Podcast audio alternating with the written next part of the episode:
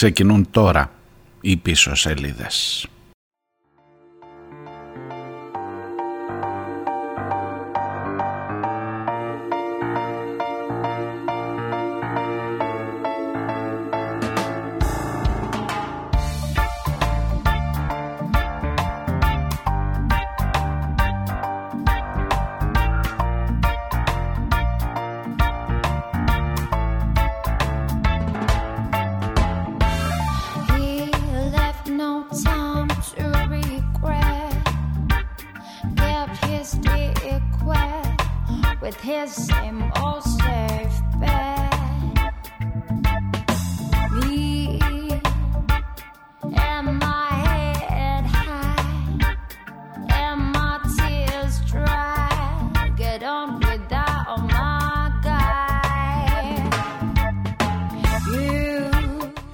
Γεια σας, καλώς ήρθατε. Δεν θα έχεις κανέναν χρόνο, δεν θα σου μείνει κανένας χρόνος για να μετανιώσεις ε, εδώ σε αυτό το τραγούδι.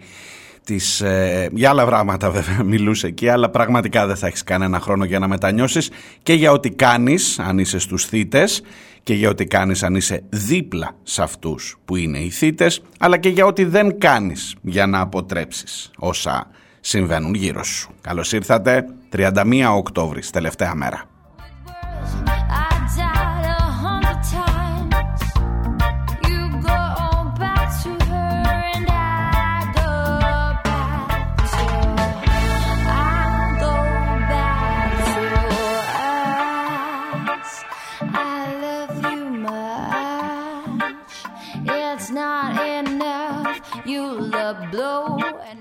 Ξυπνώ βλέποντας τις ειδήσεις.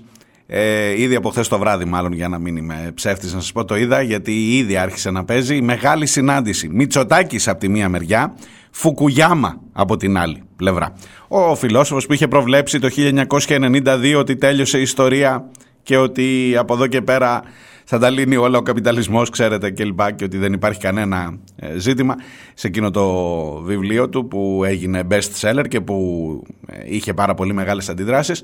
Λοιπόν, είναι από τη μία μεριά ένας που είναι στη σωστή πλευρά της ιστορίας και είναι και από την άλλη πλευρά ένας άλλος στο συνέδριο του Economist. Έτσι, Μητσοτάκης, δείτε το λίγο σαν εικόνα, αν δεν πήρατε, αν δεν είδατε το πλάνο αυτό. Αν και ξέρετε τώρα η προπαγάνδα δουλεύει και μόνο που ένας τέτοιος φιλόσοφος είναι δίπλα στο Μητσοτάκη δίνει αξία στο φιλόσοφο που ε, ε, δέχτηκε ο Μητσοτάκης να είναι δίπλα. Τέλος πάντων, φιλόσοφος, τέλος πάντων δεν είναι φιλόσοφος άνθρωπος, είναι. Ε, ε, έχω μερικές απορίες. Έχω μερικές απορίες. Και είπα να ξεκινήσω λίγο έτσι πιο δεν το λέω και χαρούμενα, αλλά τέλος πάντων με λίγο άλλη διάθεση σήμερα. Είναι από τη μία ο Μητσοτάκης και είναι από την άλλη ο Φουκουγιάμα. Είναι αυτό που λέει, καλά αυτός είναι ο Μπιτζίδης που λέει το, το ανέκδοτο που στάθηκε δίπλα στον Πάπα, ο άλλος ποιος είναι. Λοιπόν, ε, είναι και οι δύο άνθρωποι που αναφέρονται στην ιστορία με λάθος τρόπο, ο Φουκουγιάμα παραδέχτηκε ότι έκανε λάθος όταν έλεγε για το τέλος της ιστορίας. Ο Μητσοτάκης λέει ότι είναι στη σωστή πλευρά της ιστορίας και ούτε πρόκειται να παραδεχτεί ποτέ ότι κάνει λάθος. Ε, και από πίσω είναι κάπου έτσι και κοιτάζει από τη γωνία και σου κάνει άσεμνες χειρονομίες η ιστορία εντωμεταξύ.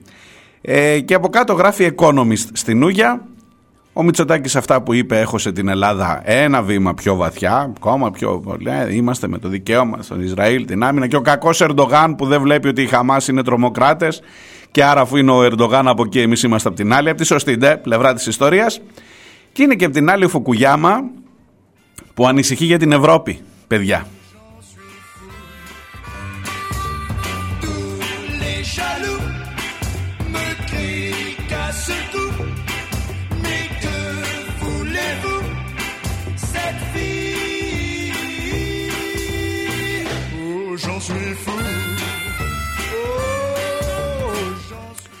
Λέει δηλαδή ότι θα είναι καταστροφικό για την Ευρώπη να ξαναβγεί ο Τραμπ στις Ηνωμένες Πολιτείες πρόεδρος. Ε, γιατί είναι ό,τι χειρότερο. Ο Φουκουγιάμα τώρα τα τελευταία χρόνια θεωρεί ότι ο μεγαλύτερος εχθρός του πλανήτη είναι ο Τραμπ. Μπορεί να μην έχει και άδικο σε αυτό. Όμως, ξέρεις, τους έβλεπα μαζί και έτσι ταξίδευε λίγο το μυαλό μου. Λέω, για κάτσε λίγο ρε παιδί μου να δεις τώρα, έχεις... Ο Φουκου... Για το Φουκουγιάμα κυρίως, για το Μητσοτάκι ξέρω. Ο Φουκουγιάμα λοιπόν ανησυχεί μη βγει ο Τραμπ και πάει η Ευρώπη κατά διαόλου και τη σέρνει στο άρμα του και την βάλει ας πούμε. Λοιπόν, ενώ έχει δίπλα του έναν από τους ηγέτες της Ευρώπης που είναι, πώς το είχε πει, πιστή και δεδομένη σύμμαχη των Αμερικανών είτε με Τραμπ, είτε με Biden, είτε με Ομπάμα, είτε με Κλίντον, είτε με Μπούς, είτε με τι, πόσο πίσω θέλετε να σας πάω, από τον Αϊζενχάουερ ακόμα. Εκεί πιστή, κουμπωμένη, δεδομένη, σύμμαχη των ε, Ηνωμένων Πολιτειών χωρίς ούτε καν να παρεκκλίνεις από την πολιτική. Σε σέρνουν σε οποιοδήποτε πόλεμο. Μα στην Ουκρανία, μέσα στην Ουκρανία. Μα στη Μέση Ανατολή, μέσα. Βάσεις πάρε, πάρε τα πάντα. Και ο Φουκουγιάμα ανησυχεί μη βγει ο Τραμπ στην Ευρώπη. Και έχει δίπλα του έναν από τους ηγέτες που πηγαίνουν την Ευρώπη κατά διαολού και δεν ανησυχεί για αυτούς εδώ, για αυτό. Δίπλα σου κάθεται, δίπλα σου κάθεται εσύ το τέλος της ιστορίας. Και, δηλαδή, τώρα θα μου πεις ποιος είσαι εσύ, να τα βάλεις με το Φουκουγιάμα, να τον κρίνεις. Εν πάση περιπτώσει, ε, πέρασαν έτσι μερικές φευγαλαίε σκέψεις και ήθελα να τις μοιραστώ μαζί σας. Καλημέρα. Πίσω σελίδες. Ε, τρίτη και 31. Ε, το ανάποδο του Τρίτη 13. Μάριος Διονέλης στο μικρόφωνο. Ξεκινάμε. Πίσω σελίδες βεβαίω.gr το site.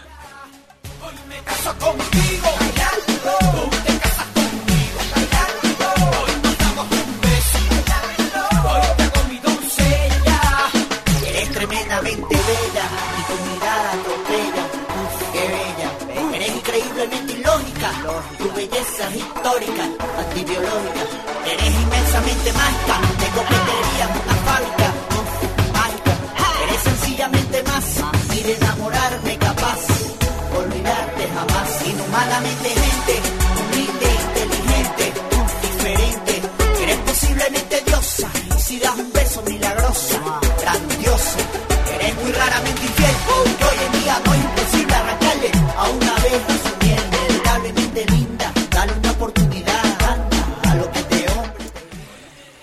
Είσαι στη φάση που περιμένεις τους αριθμούς κάθε μέρα; Ε, συνήθως λίγο πιο μετά να τελειώσει η βραδιά. Είναι λιγάκι σαν να κοιτάς ε, εκλογικό αποτέλεσμα. Ε, περιμένεις να βγουν, να ανοίξουν οι κάλπες, να, να γίνουν οι καταμετρήσεις Κάπως έτσι είναι. Μόνο που δεν σου έρχεται το βράδυ, σου έρχεται την άλλη μέρα το πρωί. Ακόμα δεν έχει έρθει ο σημερινός αριθμός. Χθες ήμασταν στα 3.342 παιδιά νεκρά. Πάνω από τους 8.000 νεκροί συνολικά στη Γάζα. Ε, σας έλεγα και χθες για αυτά τα παιδιά τα άλλα με απασχολούν, ναι με απασχολούν και τα 30 παιδιά που είναι ε, αγνοούμενα από την πλευρά του Ισραήλ Βλέπω τις ε, εκδηλώσεις, στο χθεσινό cover της εκπομπής θα δείτε αυτά τα αρκουδάκια, τους αρκούδους, τους λούτρινους, τους μεγάλους που τους έχουν ε, στήσει και ε, δείχνουν με, με κρεμασμένη μια φωτογραφία στον αρκούδο του κάθε παιδιού με το όνομά του, με το επώνυμό του για τα 30 παιδιά που αγνοούνται από την πλευρά του Ισραήλ. Ε, και που βεβαίως ε, το event αυτό με τους αρκούδους τραβά τα φώτα της δημοσιότητας, τα βλέπεις παντού, βλέπεις ε, την ιστορία του κάθε παιδιού πίσω από κάθε αρκούδο και λυπάσαι. Στενοχωριέσαι. Βεβαίως λυπάσαι. Ειλικρινώς λυπάσαι. Ειλικρινώς λυπάσαι. Μιλάμε για παιδιά που έχουν απαχθεί από τη Χαμάς. Ε, και έχεις από τη μία μεριά αυτή τη ζυγαριά, από τη μία μεριά τη ζυγαριά στα 30 παιδιά που συμβολίζονται με τα λούτρινα αρκουδάκια και από την άλλη έχεις τα 3.342 παιδιά που δολοφονήθηκαν επειδή έχουν απαχθεί τα 30. Κάνε λίγο την αναλογία, την αναλογία να δεις πόσα αντιστοιχούν σε κάθε, πόσα Παλαιστινιάκια αντιστοιχούν σε κάθε Ισραηλινάκι. Ε, να μην το μετράω έτσι. Είναι το δικαίωμα στην αυτοάμυνα του Ισραήλ. Ε, εγώ τα βγάζω 300. 30 ε, ή 100, 100 μάλλον. 100 παιδιά για κάθε ε, παιδί που αγνοείται από το Ισραήλ. Ε, σου φτάνει, είναι η ζυγαριά ή πρέπει να βαρύνει λίγο ακόμα; Κάτσε να βγούμε. Σε λίγο, σε λίγο μέχρι να τελειώσουν οι πίσω σελίδες τις σημερινές, λογικά θα έχει βγει ο απολογισμός για το πού είμαστε σήμερα. Ε, να δούμε πού θα φτάσει κάποια στιγμή. Είναι, απ' τη μία όμως είναι και ο Αρκούδος που βαραίνει, είναι μεγάλα αυτά τα λούτρινα, τα μεγάλα, δεν ξέρω αν το είδατε τη φωτο. Και ίσως να, να πιάνει αυτό και να, μην, να χρειάζεται ακόμα λίγα σκοτωμένα παιδιά από την άλλη πλευρά για να έρθει το ζύγι στα ίσια.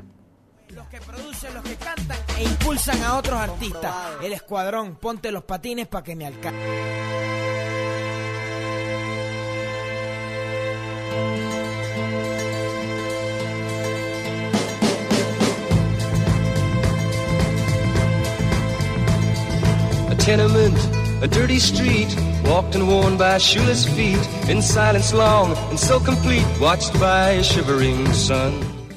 111 παιδιά αντιστοιχούν. 111 παιδιά Παλαιστινίων αντιστοιχούν σε ένα παιδί που αγνοείται από την πλευρά των Ισραηλινών.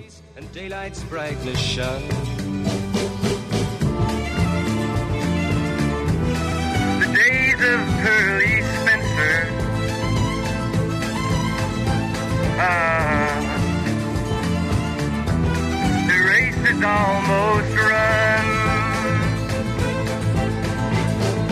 Nose pressed hard on frosted glass, gazing as the swollen mass. Σας έλεγα χθες για μίσος και ξέρετε και φεύγοντας από το μικρόφωνο και συζητώντας και με φίλους, συναδέλφους ε, φεύγω κι εγώ προβληματισμένος για το πόσο μπορώ να το συγκρατήσω αυτό ε, και πρέπει να το συγκρατήσω.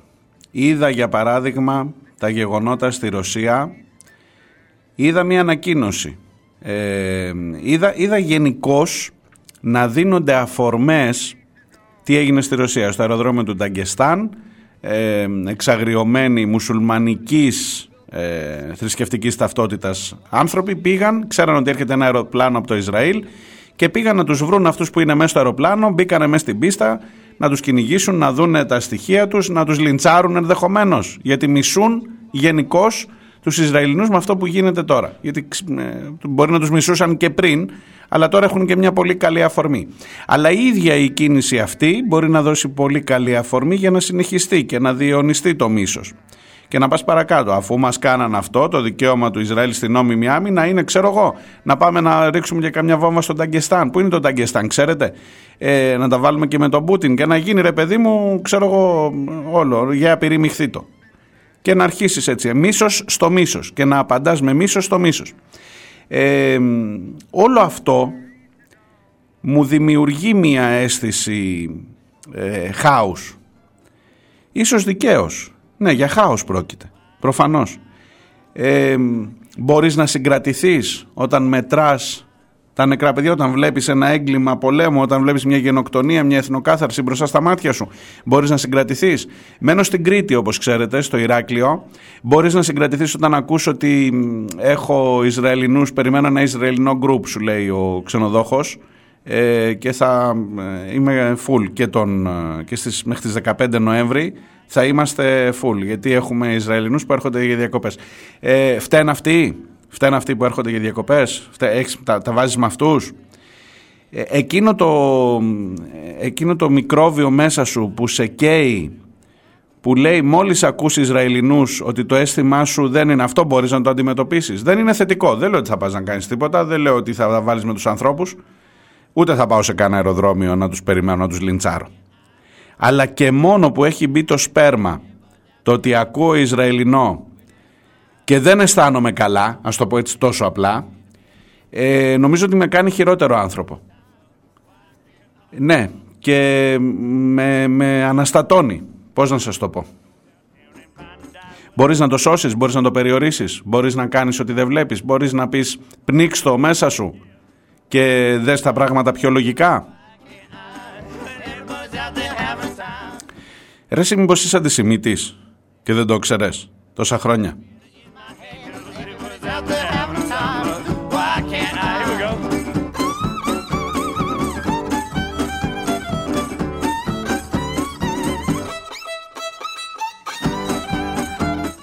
Έχω ζητήσει σήμερα γι' αυτό την βοήθεια ενός ανθρώπου που ξέρει πάρα πολύ καλά, που έχει ζήσει και στη Γάζα, που ξέρει πολύ καλά τι ακριβώς συμβαίνει εκεί κάτω, που νομίζω ότι έχει ψύχρεμη ματιά.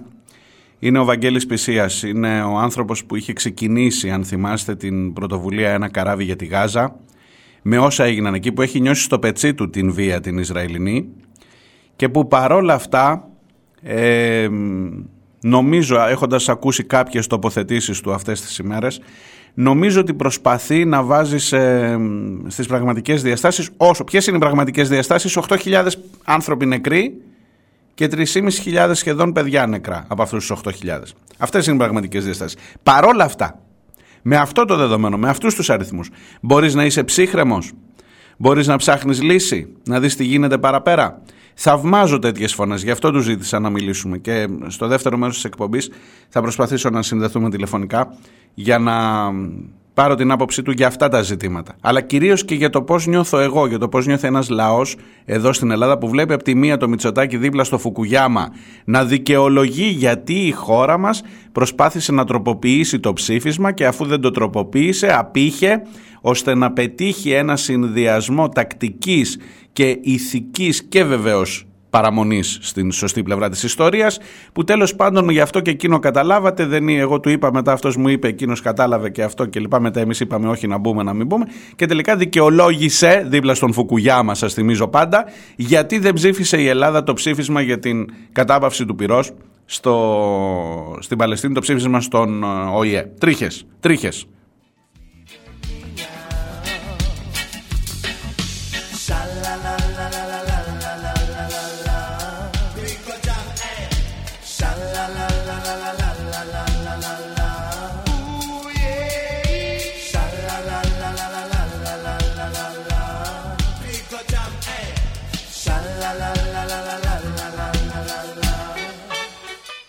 Για να σας δώσω λίγο την ε, σκαλέτα της σημερινής εκπομπής, τις προγραμματικές δηλώσεις αν θέλετε, εκτός από το Παλαιστινιακό και το Βαγγέλη Πισσία, θα έχει Μπέο, ναι, οκ, ναι, ε, τελικά θα μπορούσε να είναι και εκπομπή σε τοπικό ραδιόφωνο του Βόλου. Τόσες φορές που έχουμε πάει το τελευταίο διάστημα στο Βόλο, ε, έχει αρχίσει να αποκτά τοπικό χαρακτήρα τις ασχήμιες του, τις βρωμιές του, τις είδατε ξανά. Και μάλιστα εναντίον δημοσιογράφων. Και μάλιστα εναντίον ανθρώπων που αγωνίζονται και με χιδαίο τρόπο. Και μάλιστα με πρόκληση βίας, με ξεκάθαρο κάλεσμα έχεις μία δημοσιογράφο, λέγεται Κατερίνα Τασοπούλου, την οποία ε, για, την οποία, για τα γραπτά της οποίας ο Μπέος δεν είναι πολύ χαρούμενος όπως δεν θα ήταν καμία εξουσία απέναντι σε έναν σωστό δημοσιογράφο. Ε, και λέει στη συνέντευξη τύπου όπου τους δείτε, όπου τη δείτε τη συγκεκριμένη. Πετάξτε γιαούρτια και αυγά ε, εγώ λέω ότι υπό κανονικές συνθήκες ρε παιδί μου αν έρθω εγώ και σας πω πες έναν άνθρωπο που αντιπαθείς ξέρω το, το Λοβέρδο αν εγώ βγω τώρα, λέω αν, ε, μην πάτε και αυτό μου τα, θα φάω εγώ τα κατάξυλα. Λέω αν, αν. Σας έλεγα εγώ, ρε παιδί μου, έτσι και πετύχεις πουθενά το λοβέρδο, ρίξτε το από μένα μια καρπαζιά, ένα γιαούρτι, ένα αυγό.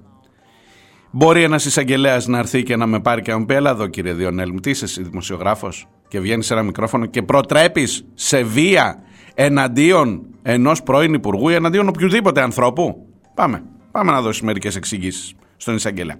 Αν είσαι δήμαρχος, αν είσαι ο δήμαρχος Μπέος, αν έχεις από πίσω όλη τη μαφία του Βόλου, αν έχεις το 56% που πήρες, στα αυτά του του εισαγγελέα. Δεν πάει να πεις και βάλτε κάτω. Μπορείς να μπορούσε να προτείνει, κρέμασε, κρεμάστε τι αν τη βρείτε πουθενά, βάλτε τη στην κεντρική πλατεία του Βόλου, γδάρτε τη, κάψτε τη, μπορεί να είναι μάγισσα. Γιατί, γιατί αποκαλύπτει ότι το νερό στο Βόλο εδώ και πόσες μέρες έχουν περάσει από την καταστροφή η ποιότητά του δεν είναι για να το πιούν άνθρωποι και για να το χρησιμοποιήσουν άνθρωποι. Αποκαλύπτει ότι ο Βόλος τις βραδινές ώρες δεν έχει νερό ακόμα γιατί το κόβει ο Μπέος γιατί θεωρεί ότι με αυτόν τον τρόπο μπορεί τουλάχιστον να εξοικονομήσει κλπ. Και, και έχει φτάσει μια πόλη από τις 9-10 το βράδυ να μην έχει και της λέει ο άλλος τι θέλεις μωρέ αφού δεν κάνεις μπάνιο και βρωμιά γι' αυτό και τέτοια. Δηλαδή καταλαβαίνετε σε τι επίπεδο. Και είναι δημοσιογράφος η γυναίκα αυτή. Λοιπόν θα την ακούσετε και την ίδια, να μην τα λέω εγώ, στις πίσω σελίδες σήμερα.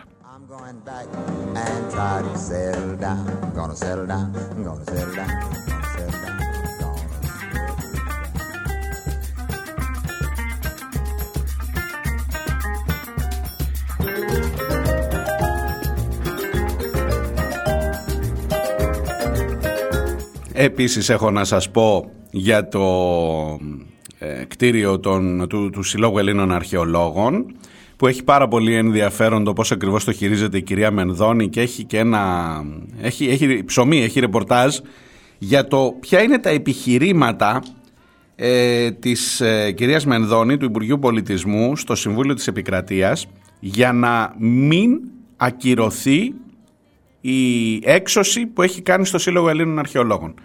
Λέει κάνουν παράνομες πράξεις εκεί μέσα.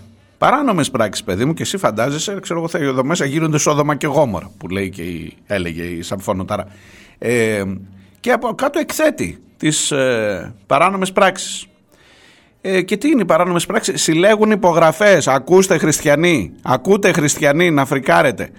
Συλλέγουν υπογραφές μέσα στο κτίριο ενώ είναι για τους σκοπούς του συλλόγου και ετοιμάζονται να κάνουν και εκδηλώσεις και άλλες εκδηλώσεις. Παρόλο που πρέπει εμείς τους έχουμε δώσει τελεσίγραφο 9 Οκτωβρίου να βγούνε πάει στο Συμβούλιο της Επικρατείας και λέει αυτοί να ορίστε συνεχίζουν και βγάλανε και δελτίο τύπου ότι θα κάνουν εκδηλώσεις εκεί μέσα. Και λες εσύ τι εκδηλώσεις ρε παιδί μου ξέρω θα γίνουν τελετές μαύρης μαγείας και καλά τα λέει η γυναίκα να τους διώξουμε και κοιτάς και είναι αρχαιολογική διάλογη, αρχαιολογικό συνέδριο για, τις, ε, για συγκεκριμένους αρχαιολογικούς χώρους, περιηγήσεις κλπ. Και λες, α, κάνουν τέτοια πράγματα οι αρχαιολόγοι μέσα στο, στο, κτίριο. Έξω ρε, όξο ρε, Παπαγιανόπουλος, έχω δει πολύ ελληνικό κινηματογράφο. Όξο ρε, που έλεγε, μου θέλετε και, θες και μισθό, είσαι αλληλέγγυος, έξω ρε. nuevo compás. Dicen todos cuando me ven pasar. Chica, ¿dónde vas? Me voy pa- Και έχω να σας πω, να δούμε αν θα τα προλάβω όλα αυτά, και έχω να σας πω και για μια απεργία. Θα μου πεις, έλα τώρα τι, σιγά, απεργίες γίνονται κάθε μέρα. Ναι, αλλά υπάρχει μια απεργία που ρε παιδί μου με ένα μαγικό τρόπο ούτε τη μάθατε, ούτε την είδατε ότι εχθές έγινε απεργία, ούτε την, μόνο αν έτυχε να πέσεις πάνω να δεις τους εργαζόμενους. Ποιοι ήταν αυτοί, ήταν οι εργαζόμενοι παιδιά στην τράπεζα Πυραιός. Σστ, σστ, Μην το λες δυνατά. Στην τράπεζα Πυραιός. Ναι, ναι, ναι. Απλά ξέρεις τι γίνεται. Επειδή η τράπεζα Πυραιός δίνει διαφήμιση σε όλα, σχεδόν, σχεδόν εντάξει, σχεδόν σε όλα τα μέσα ενημέρωσης, Ρε παιδί μου κάτι μυστήρια πράγματα ότι έγινε απεργία, ότι έχουν συγκεκριμένα αιτήματα, ότι γίνεται μια διαδικασία εθελουσίας εξόδου, ότι διώχνουν το προσωπικό, ότι ε, κλείνουν τα καταστήματα της τράπεζας Πυραιός. Δεν κουνήθηκε ρούπι παιδιά, δεν, δεν, δεν, κουνούπι ρε παιδί μου, δεν έμαθε το παραμικρό. Είναι εντελώς τυχαίο το γεγονός ότι η τράπεζα ταχώνει σε όλα σχεδόν τα μέσα ενημέρωσης. Στις πίσω σελίδες δεν ταχώνει, οπότε τουλάχιστον εδώ θα ακούσετε. Μέχρι να ταχώσει, όχι. Όχι, κανένας δεν ταχώνει στις πίσω σελίδες, να είστε σίγουροι. Διάλειμμα και έρχομαι σε λίγο.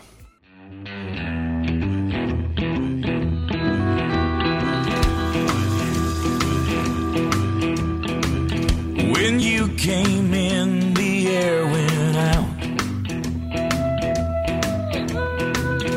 And every shadow filled up with doubt.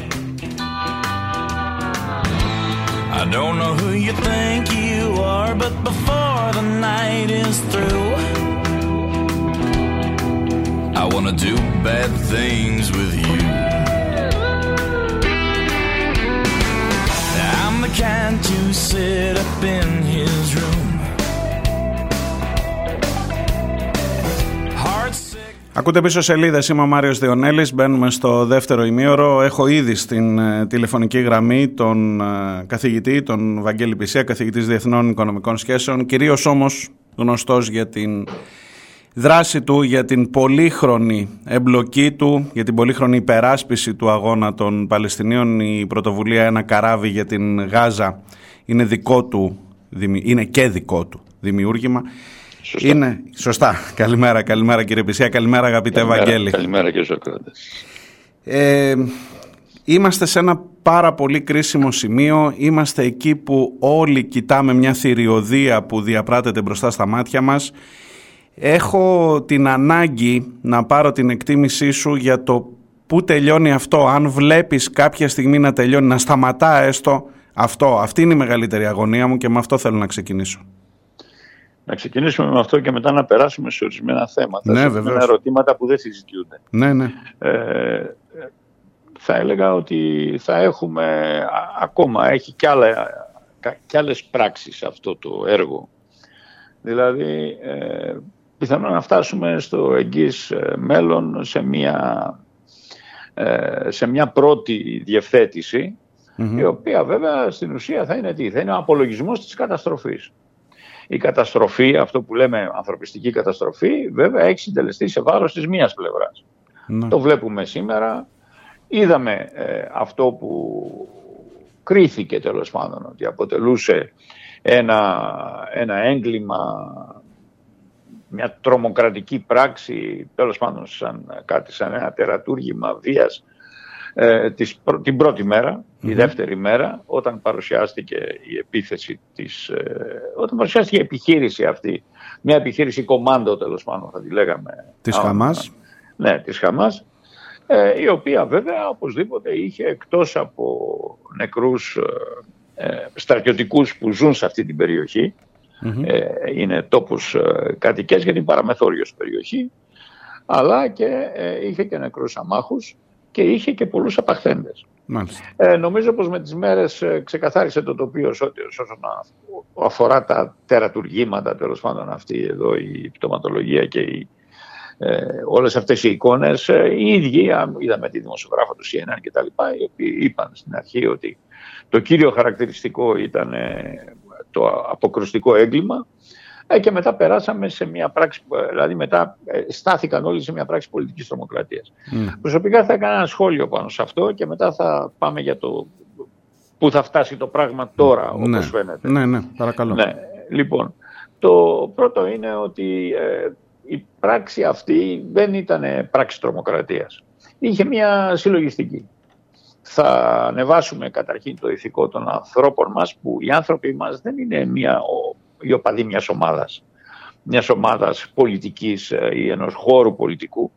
Είναι ένας λαός ο οποίος ε, καταπιέζεται σκληρά, σκοτώνονται άνθρωποι του κάθε μέρα και στη Δυτική Όχθη και στην, ε, και στην ε, Γάζα. Γάζα, Ναι.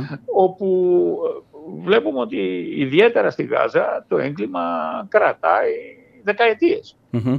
Και βέβαια είναι ένα έγκλημα το οποίο ποτέ δεν προέκυψε ε, ως απάντηση, όπως λέγεται τώρα για το τωρινό εγχείρημα της Χαμάς, ως απάντηση σε ένα πολύ μεγάλο εγχείρημα καταστροφικό, εγκληματικό, τρομοκρατικό. Κάποιας, ε, ενέργεια, κάποια ενέργεια της Χαμάς δηλαδή να το Ναι. προκάλεσε. Δεν έχει συμβεί αυτό. Ε, Και οι μπαίναμε αριθμοί των μέσα- νεκρών διαχρονικά νομίζω δείχνουν ποιος είναι ο, ποιος είναι ο καταπιεσμένος και ποιος είναι ο καταπιεστής. Παρόλα αυτά, ήδη πήρα μία απάντηση, δεν θα το ονόμαζε τρομοκρατική ενέργεια. Παρόλο που έχει, Όχι, όχι, όχι. παρόλο που έχει θύματα και αμάχους. Παρόλο που έχει Ναι, απαχθέντες ναι, ναι. αμάχους. Ναι, ναι. Ναι, ναι. Μία πράξη τέτοιου είδους οπωσδήποτε θα έχει. Ε, ε, κάθε πράξη που έχει πολεμικά χαρακτηριστικά. Ο πόλεμος δεν αποφασίσαμε ακόμα. Δεν αποφάσισε ακόμα και αν θες και η επιστημονική κοινότητα να τον χαρακτηρίσει τον πόλεμο ως τρομοκρατία. Μμμ. Ο πόλεμος είναι πόλεμος. Η τρομοκρατία είναι τρομοκρατία. Έτυχε να θητεύσω για ένα διάστημα να είμαι μαθητής του Βιεβιόρκα. Μμμ. Ο Βιεβιόρκα, ε, τέλος πάντων, πολύ γνωστός πρόεδρος της Παγκόσμιας, πρόεδρος της Παγκόσμιας Ένωσης ε, Κοινωνιολόγων, Γάλλος καθηγητής στην Νότιο Τίτ, γράφει, μάλιστα εδώ και 40 χρόνια περίπου, γράφει ένα πάρα πολύ αξιόλογο βιβλίο, Société Terrorisme, Κοινωνίες και Τρομοκρατία. Πολλά πράγματα αποσαφηνίζονται εκεί.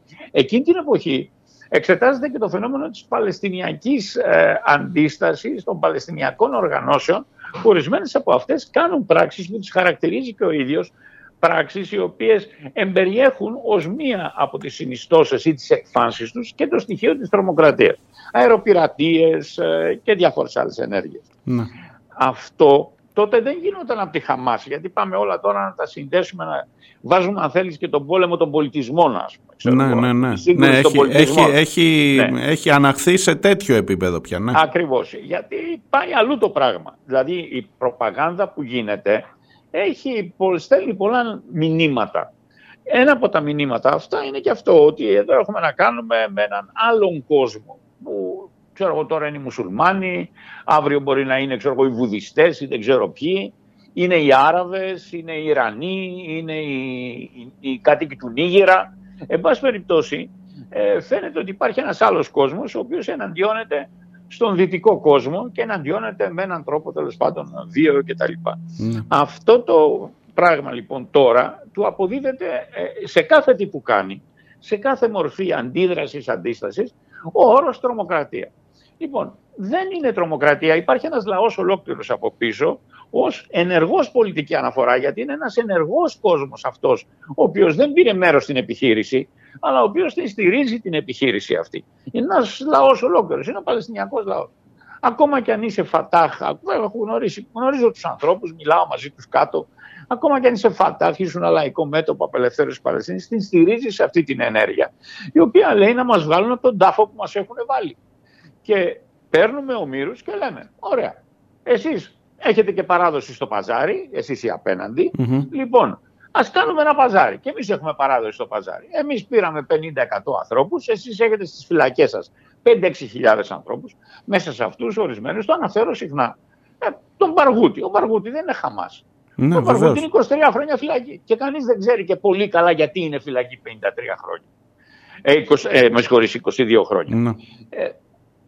Είναι φανερό ότι εδώ βρισκόμασταν μπροστά σε, ένα, σε μια σύγκρουση, μέρος ενός πολέμου, ο οποίος το 2014 είχε 2.500 νεκρούς το καλοκαίρι εκείνο, 2.500 νεκρούς Παλαιστίνιους, το 2000 και 500 συσσωρεύτηκαν 10.500 νεκροί Παλαιστίνοι.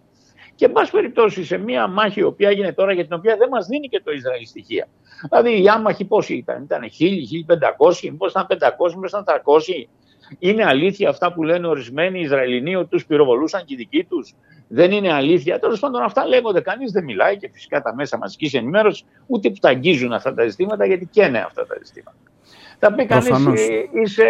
έχεις μια παρόρμηση, αγαπητέ Βαγγέλη, ε, θυσία, ξέρω εγώ. Ε, Βλέπεις την πλευρά των Παλαιστινίων. Μα να πάμε και στην άλλη πλευρά. Η άλλη πλευρά έχει καταλάβει τι της συμβαίνει. Πού την οδηγεί αυτό το οποίο ε, σήμερα φαίνεται ο εμπνευστής του και ο εκτελεστής του είναι ε, ο Νετανιάχου, αλλά δεν είναι μόνο ο Νετανιάχου. Είναι ένα ολόκληρο σύστημα στο Ισραήλ.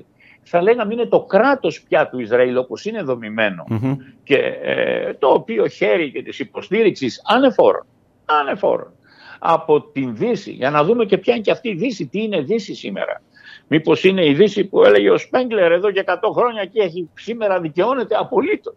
Πιο πολύ και από τον Μάρξ, από τον Λένιν, από τον οποιονδήποτε. Δικαιώνεται ο Σπέγκλερ σήμερα. Ο οποίος δεν ήταν ούτε μαρξιστής, ούτε λενινιστής, ούτε τίποτα. Ηράκλειτο διάβασε αυτός, μελέτησε αυτός, ε, Αριστοτέλη, Ηράκλειτο και άλλους μελέτησε ο Μάρξ. Ήταν διαφορετικοί στην αντίληψή τους και στις θέσεις τους, αλλά τελικά φαίνεται πως και για τη Δύση, κατά... αυτό που λέγεται δυτικός κόσμος, το βάζω παρενθετικά αυτό, γιατί έχει το ενδιαφέρον του, αυτά τα Abendlanders. Έχει, έχει Χώρες- νόημα το να νιώθεις που ανήκεις και το τι είσαι διατεθειμένος να κάνεις για να ανήκεις στην σωστή βέβαια. πλευρά της ιστορίας ή πες το όπως Έτσι, θέλεις, σε πάση έτσι, περιπτώσει. Ναι. Έτσι.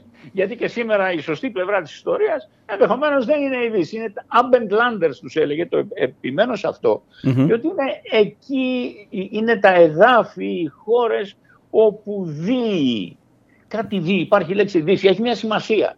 Δηλαδή κάπου δίουν κάποιες χώρες και κάπου ανατέλουν κάποιες άλλες χώρες.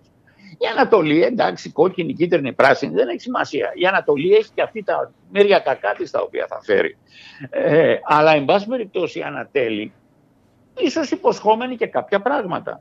Άρα λοιπόν σήμερα όταν βλέπουμε αυτό το ζήτημα, να- αυτό το φοβερό έγκλημα που συντελείται μπροστά μας, θα πρέπει να το εντάξουμε και σε αυτό το, ο, το, το δίπολο. Μια δύση που κατά τη γνώμη μου δει, μια πολιτική δύση που δει, αλλά και μια πολιτισμική δύση που λόγω της μεγάλης συνενοχής της πάει και αυτή να δύσει και μιας Ανατολής, δεν την ξέρουμε καλά ακόμα, άκρες μέσα στην προσδιορίζουμε, ακούμε κάτι για BRICS, για τούτο, για τα άλλα. Μακριά ακόμα αυτά τα πράγματα πώς θα διαμορφωθούν. Πάμε λοιπόν όμως... Βλέπω, ας πάμε- βλέπω πάντως ότι Ναι. στη βάση αυτού του συλλογισμού ε, υπάρχει και η μαρξιστική θεωρία. Δηλαδή, στην ουσία για οικονομία μου μιλάς. Μπορεί να μου μιλάς για πολιτισμό, Ναι. για, αλλά στην ουσία για οικονομία, γιατί εκεί τελικά παίζεται το παιχνίδι. Κάνω λάθος, κατα- κατάλαβα λάθος. Σαφώς και παίζεται εκεί το παιχνίδι. Διότι δυστυχώς ζούμε σε έναν κόσμο όπου η ηγεμονία είναι η οικονομική ηγεμονία των α, οικονομικών α, αρχόντων, ε, είτε στη Δύση είτε στην Ανατολή, είτε οπουδήποτε. Τους λένε ολιγάρχες κάπου αλλού, αλλού τους λένε μεγαλοκαπιταλιστές ή δεν ξέρω τι, αλλά εν πάση περιπτώσει μεγάλα συμφέροντα, καρτέλ, τραστ, ξέρω εγώ, οτιδήποτε, αλλά έτσι κι αλλιώς αυτοί είναι οι κρυφοί πρωταγωνιστές. Κρυφοί. Έτσι. Τους και ξέρουμε, έχουμε, και, έχουμε αλλά και δεν ένα τους λέμε. παράδειγμα προ- πολύ πρόσφατο του πολέμου στην Ουκρανία, όπου επίσης είχε τα ίδια χαρακτηριστικά. Ας μην επεκταθούμε τώρα εκεί, αλλά θέλω να πω, είναι συνεχή ναι, τα ναι, επεισόδια ναι. με το ίδιο, με το ίδιο φόντο, όπως μου, μου το Το περιγράφεις. φόντο είναι στο ίδιο φόντο. Είναι στο ίδιο φόντο, εξελίσσονται. Βέβαια, υπάρχουν υποσυστήματα. Και όταν ε, γίνεται κάτι στο α υποσύστημα, δεν θα γίνει με τον ίδιο τρόπο που γίνεται στο β Ναι. υποσύστημα του σημερινού πλανήτη. Όπως ε, οργανώνεται. Εν πάση περιπτώσει, ακόμα ήθελα όμως να τονίσω περισσότερο ότι εκτός από το οικονομικό φόντο υπάρχει ένα πολιτισμικό το οποίο όχι μόνο στο παρελθόν αλλά και τώρα εξακολουθεί να υπάρχει και να αποτελεί βασικό παράγοντα για να διακρίνουμε ποια ηγεμονία είναι αυτή από τις υπάρχουσες σήμερα είτε ανατέλουσα είτε δίουσα η οποία έχει περισσότερες πιθανότητες να επικρατήσει. Ο αραβικός κόσμος, το αναφέρω γιατί, γιατί πάω στον αραβικό κόσμο. Ο αραβικός κόσμος, ο οποίος είναι οικονομική δύναμη, όσοι δεν βλέπουν αυτό όπως οι Έλληνες πολιτικοί, δεν πάνε ούτε πέρα από τη μύτη τους.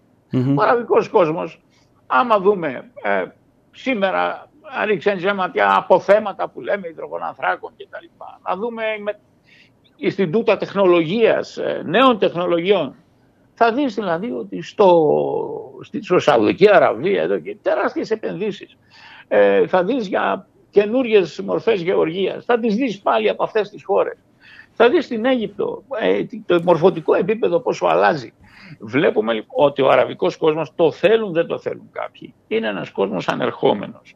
Πόσα χρόνια θα του χρειαστούν για να αρχίσει να προβάλλεται στο, στο προσκήνιο θα εξαρτηθεί πρώτον από το πώς θα λυθεί εντός του το πρόβλημα της ηγεμονίας το οποίο το διεκδικεί η Αίγυπτος, το διεκδικούσε κάποτε ο, ο Σαντάμ Χουσέιν, το, κάτι που το σκέφτηκε ο Καντάφη, το είχε σκεφτεί ο Νάσερ, εν πάση περιπτώσει ή ξέρω εγώ μπορεί να το σκέφτονται ε, σήμερα οι Σαουδάραβες, ε, μάλλον το σκέφτονται πολύ σοβαρά. Πάντως μια που γιατί- αναφέρεις στη Σαουδική Αραβία, επίτρεψέ μου Ναι, να ναι. σου πω ότι τα Ναι, ναι. εγκλήματα του Σαουδάραβα δεν μας ενοχλούν και πολύ. Όταν μέσα σε μια πρεσβεία, για παράδειγμα, δολοφονείται ένας δημοσιογράφος, κάνουμε ότι το ξεχνάμε και τον δεχόμαστε και εδώ στην Ελλάδα μια χαρά με δόξα και τιμή τον Σαουδάραβα ε, πρίγκιπα, τον Μπιν, Σα- τον Μπιν Σαλμάν. Ε, Τα, τα θυμάσαι φαντάζομαι αυτά. Τότε, Όχι, σαφώς θα θυμάμαι, αλλά τότε ο Μπιν Σαλμάν ε, θεωρείται ο δυτικός, δικός μας άνθρωπος. ναι. Εμείς είμαστε. Παρόλο δυτικοί. που είναι βαμμένα και τα δικά του χέρια με αίμα, αλλά δεν τον λες τώρα- Χαμάς, δεν τον λες τρομοκράτη, δεν τον λες ε, Όχι, οτιδήποτε βέβαια. άλλο. Όχι βέβαια. Όχι βέβαια.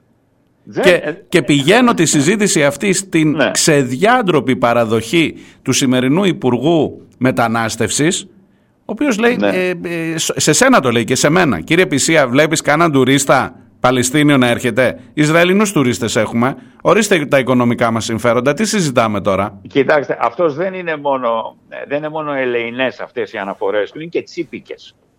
Είναι αυτό που λέμε τσίπης. Είναι φτηνιάρικες. Δηλαδή τη στιγμή που συγκρούνται τεράστια οικονομικά συμφέροντα, βγαίνει αυτός ο δύσμηρο που νομίζει ότι είναι και κάτι, εν πάση περιπτώσει. Και βγαίνει και εκφράζεται με αυτόν τον ε, χιδαίο τρόπο, ας πούμε. Αν βρούμε κανένα τουρίστα, δηλαδή εμείς είμαστε πράγματι αυτό, οι φτωχοτέτοιοι ας πούμε, του, αυτού του διεθνούς συστήματος, ανήκομενοι στην Δύση. Και πάλι το ανήκομενοι στην Δύση αξίζει να συζητηθεί, γιατί η δεξιά εμφανίζει μια συνοχή σήμερα. Αυτό που λέμε η δεξιά. Θα πω και για την αριστερά. Δεν είμαι ούτε εδώ ούτε εκεί. Ναι. Αλλά η δεξιά εμφανίζει μια συνοχή γιατί λέει εκτός των άλλων το συμφέρον μας μέσω του εθνικού συμφέροντος. Άκουγε με πολίτη, Έλληνα πολίτη, το συμφέρον σου είναι ε, καλά πάντα, να είμαστε στη Δύση έτσι, κάπως τα έχουμε τακτοποιήσει. Έχουμε εκεί τη δυνατότητα να βλέπουμε και τον τουρίστα που λέει αυτός ο υπουργός και να κάνουμε και κάποιες δουλίτσες. Ε, αυτά εν ηρεμία θα σου αποφέρουν κάτι. Τώρα το εθνικό μας συμφέρον αυτό είναι, ε, τέλος πάντων έχουμε την Τουρκία απέναντι που είναι κάτι πάρα πολύ σοβαρό. Είναι μια σοβαρή απειλή, υπαρκτή απειλή. Δεν Ναι, ναι. μπορεί κανείς να τα αμφισβητήσει. Αλλά με, ποια, με ποιο τρόπο μπαίνεις σε, αυτή την, ε, σε, σε αυτό το, το πλαίσιο το οποίο παρουσιάζεις. Η δεξιά μπαίνει, αλλά δεν ενοχλείται ιδιαίτερα, ε, με αυτό που λέμε υποτέλεια. Ε, δε- δεν κάνει την πολιτική που κάνει, ξέρω εγώ, ο Ερντογάν, ο οποίος ακόμα δεν έχει αποφασίσει αν θα φύγει από τη Δύση και θα πάει κάπου αλλού. Εμείς Θα είμαστε δει- πιστοί, θα δει δεδομένοι, εθνικός- πιστοί, δεδομένοι Εμείς σύμμαχοι. είμαστε- Πώς το έχει πει, κάπως, είμαστε- κάπως έτσι είναι η φράση ναι, του Μητσοτάκη. Είμαστε ναι. υποτελείς. Ναι. Είμαστε υποτελείς. Δίνουμε εξ αρχής, λέμε, εμείς έχουμε σκύψει είμαστε υποτελείς, κάντε μας ό,τι θέλετε. Πάρε Ναι, βάσεις, ναι, πάρε ναι. Ελευσίνα, πάρε Πάντα, ναι. Σούδα, πάρε τα πάντα. Η Ε, αριστερά, θυμάστε λίγο. η αριστερά Βαγγέλη, γιατί αριστερά. είναι σε, μια, σε, μια, σε ένα βέρτιγκο και δεν ξέρει, από τη μία κατεβαίνει στις διαδηλώσεις ή κατέβαινε τουλάχιστον με την ε, Παλαιστινιακή Ναι. καφίγια ο Τσίπρας και σήμερα είμαστε ε, αναγνωρίζοντας ότι το Ισραήλ έχει δικαίωμα στην άμυνα. Να, θα- να ξεχωρίσουμε κάτι. Εγώ βέβαια δεν ανήκω στο ΚΚΕ, το ξέρουν όσοι με γνωρίζουν. Ναι. Δεν έχω σχέση με το ΚΚΕ. Του αναγνωρίζω ότι σε αυτή την, ε, σε αυτή την ε, φάση, μπροστά σε αυτό το πρόβλημα, ε, κινητοποιεί τον κόσμο του και τον κατεβάζει στους δρόμους. Βεβαίως. Όσο κόσμο κατε, το κατεβάζει τον κόσμο του στους δρόμους. Και πολύ Ε, καλά και- κάνει. Ναι, Και άλλες οργανώσεις θα σου πω εγώ. Βεβαίως, Και η Ανταρσία άλλες, και το άλλες. Μουλού και Ναι, το ναι, Μέρα ναι, και, ναι, η, ναι. και το Ό,τι έχει ΣΕΚ. ο Ναι, καθένας, ναι, ναι. ναι. ε, Ό,τι έχει ο καθένας που θεωρεί τον εαυτό του ότι ανήκει στην αριστερά πράγματι και το πιστεύει αυτό. Δεν έχει αμφιθυμίες ως προς αυτό. Λέει εγώ είμαι αριστερά. Αυτός που λέει είμαι αριστερά θεωρεί ότι ε, έχει μια υποχρέωση πέρα από τις φλιαρίες, τα λόγια που βλέπουμε διάφορους βγαίνουν στην τηλεόραση και μιλούν εν ονόματι την άλλη αριστερά, Μμμ. αυτή που τέλος πάντων τώρα προσπαθούμε να καταλάβουμε τι είναι και αν δικαιούται πλέον να λέγεται αριστερά και αν δικαιούται να λέγεται αριστερά από τη στιγμή κιόλας που η ίδια δεν θέλει να είναι αριστερά. Ναι. Εν πάση περιπτώσει, αυτοί δεν κάνουν αυτά τα βασικά ε, να βγουν και να έχουν έναν καθαρό λόγο, ο οποίος δεν θα περιείχε βέβαια αυτά που μπορεί να ήθελε ε, ο Α, ο Β ή ξέρω εγώ που να υπονοεί το κουκουέ ή εγώ ή ξέρω εγώ εσύ η Μάρια και δεν ξέρω ποιος. Ναι. Αλλά τέλος πάντων να είναι μια αριστερά η οποία λέει πέντε πράγματα ισορροπημένα όπου μου έκανε ιδιαίτερη εντύπωση ο λόγος του τέος ε, αρχηγού της, ε, αυτής της προοδευτικής ριζοσπαστικής αριστεράς όπως αυτό χαρακτηρίζεται Μμμ. ε, ότι εμείς είμαστε με τους αμάχους. Ναι. Και λέω αυτό το εμείς είμαστε με τους αμάχους είναι μια, ε, ας πούμε μια, ε, να μην την Του χαρακτηρίζω. νυν, μια του νυν απλά αρχηγού, του νυν αρχηγού λες. Και ο κύριος Κασελάκης, αυτό, γι' αυτόν δεν Ναι, λες. κοιτάξτε τώρα, δεν τους, τους μπερδεύω και λιγάκι. όσον ναι, του αφορά νυν το- αρχηγού. Ναι. Μας έστειλε Ναι, ένα ναι. τραγουδάκι για τους αμάχους ως ότι είναι η πολιτική του θέση, εν πάση περιπτώσει. Ναι. Ακριβώς, ναι. Την είχε, είχε προλάβει όμως ο πρώην αρχηγός να το διατυπώσει αυτό στη Ναι. δήλωσή του. Ναι, ναι, ναι. Είμαι- είμαστε με τους αμάχους. Αυτό είναι κάπως κατανόητο. Δεν, τι θα πει είσαι με τους αμάχους. Αλλά δεν είναι, είναι πονηρούλικο. Δηλαδή αυτή η κουτοπονηριά που έχει μπει στην πολιτική έχει και αυτή τα ωριά της. Δηλαδή μπαίνεις και λες: Είμαι με τους αμάχους για να μην πεις είμαι κατά αυτών που εγκληματούν. Και εκεί θα έλεγα: Εντάξει, αγαπητέ κύριε ε, Κασελάκη, κύριε Τσίπρα, ε, θέλεις να καταδικάσεις την ενέργεια της Χαμάς, άντε θες και να την πεις τρομοκρατική. Ε, ότι με την ε, μόρφωσή σου την πολιτική, με, την, ε, ε, με τέλος πάντων ας πούμε, τους υπολογισμούς που κάνεις ε, τους πολιτικούς, αποφασίζεις και εσύ να συνταχθείς σε αυτή την ορολογία, να μην δεις το φαινόμενο στην πραγματική του διάσταση για να είσαι και κάπως αρεστός. Ωραία. Πες αυτό.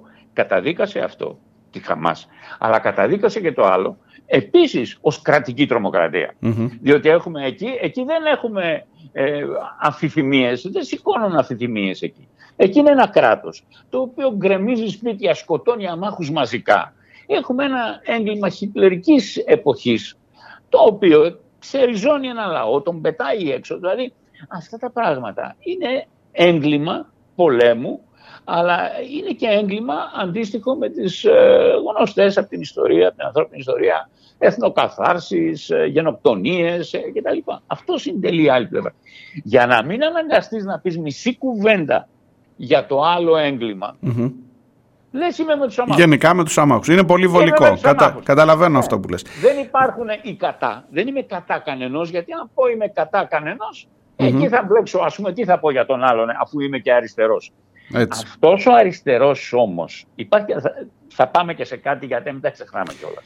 Πρέπει να ξέρουμε πού βρισκόμαστε για να ούτε αριστερά, ούτε δεξιά, ούτε έτσι, ούτε αλλιώς. Θέλουμε αριστερά στη διαδέκτη, να ξέρουμε όμως περί τίνος πρόκειται. Αντιλαμβανόμαστε, είπαμε, ότι υπάρχει απειλή από τη μεριά της Τουρκίας και ορισμένοι θεωρούν ότι η προνομιακή σχέση με το Ισραήλ ε, είναι αναγκαία γιατί αυτή θα μας βοηθήσει ε, αν θα ομιγέννητο δεχτούμε μια κάποια επίθεση από, Ναι. το, από τον γείτονα που έχει βέβαια επεκτατικές βλέψεις. Ε, με αυτό το σκεφτικό λένε στον κόσμο τους ότι εντάξει ε, ας κάνουμε και μερικές υποχωρήσεις.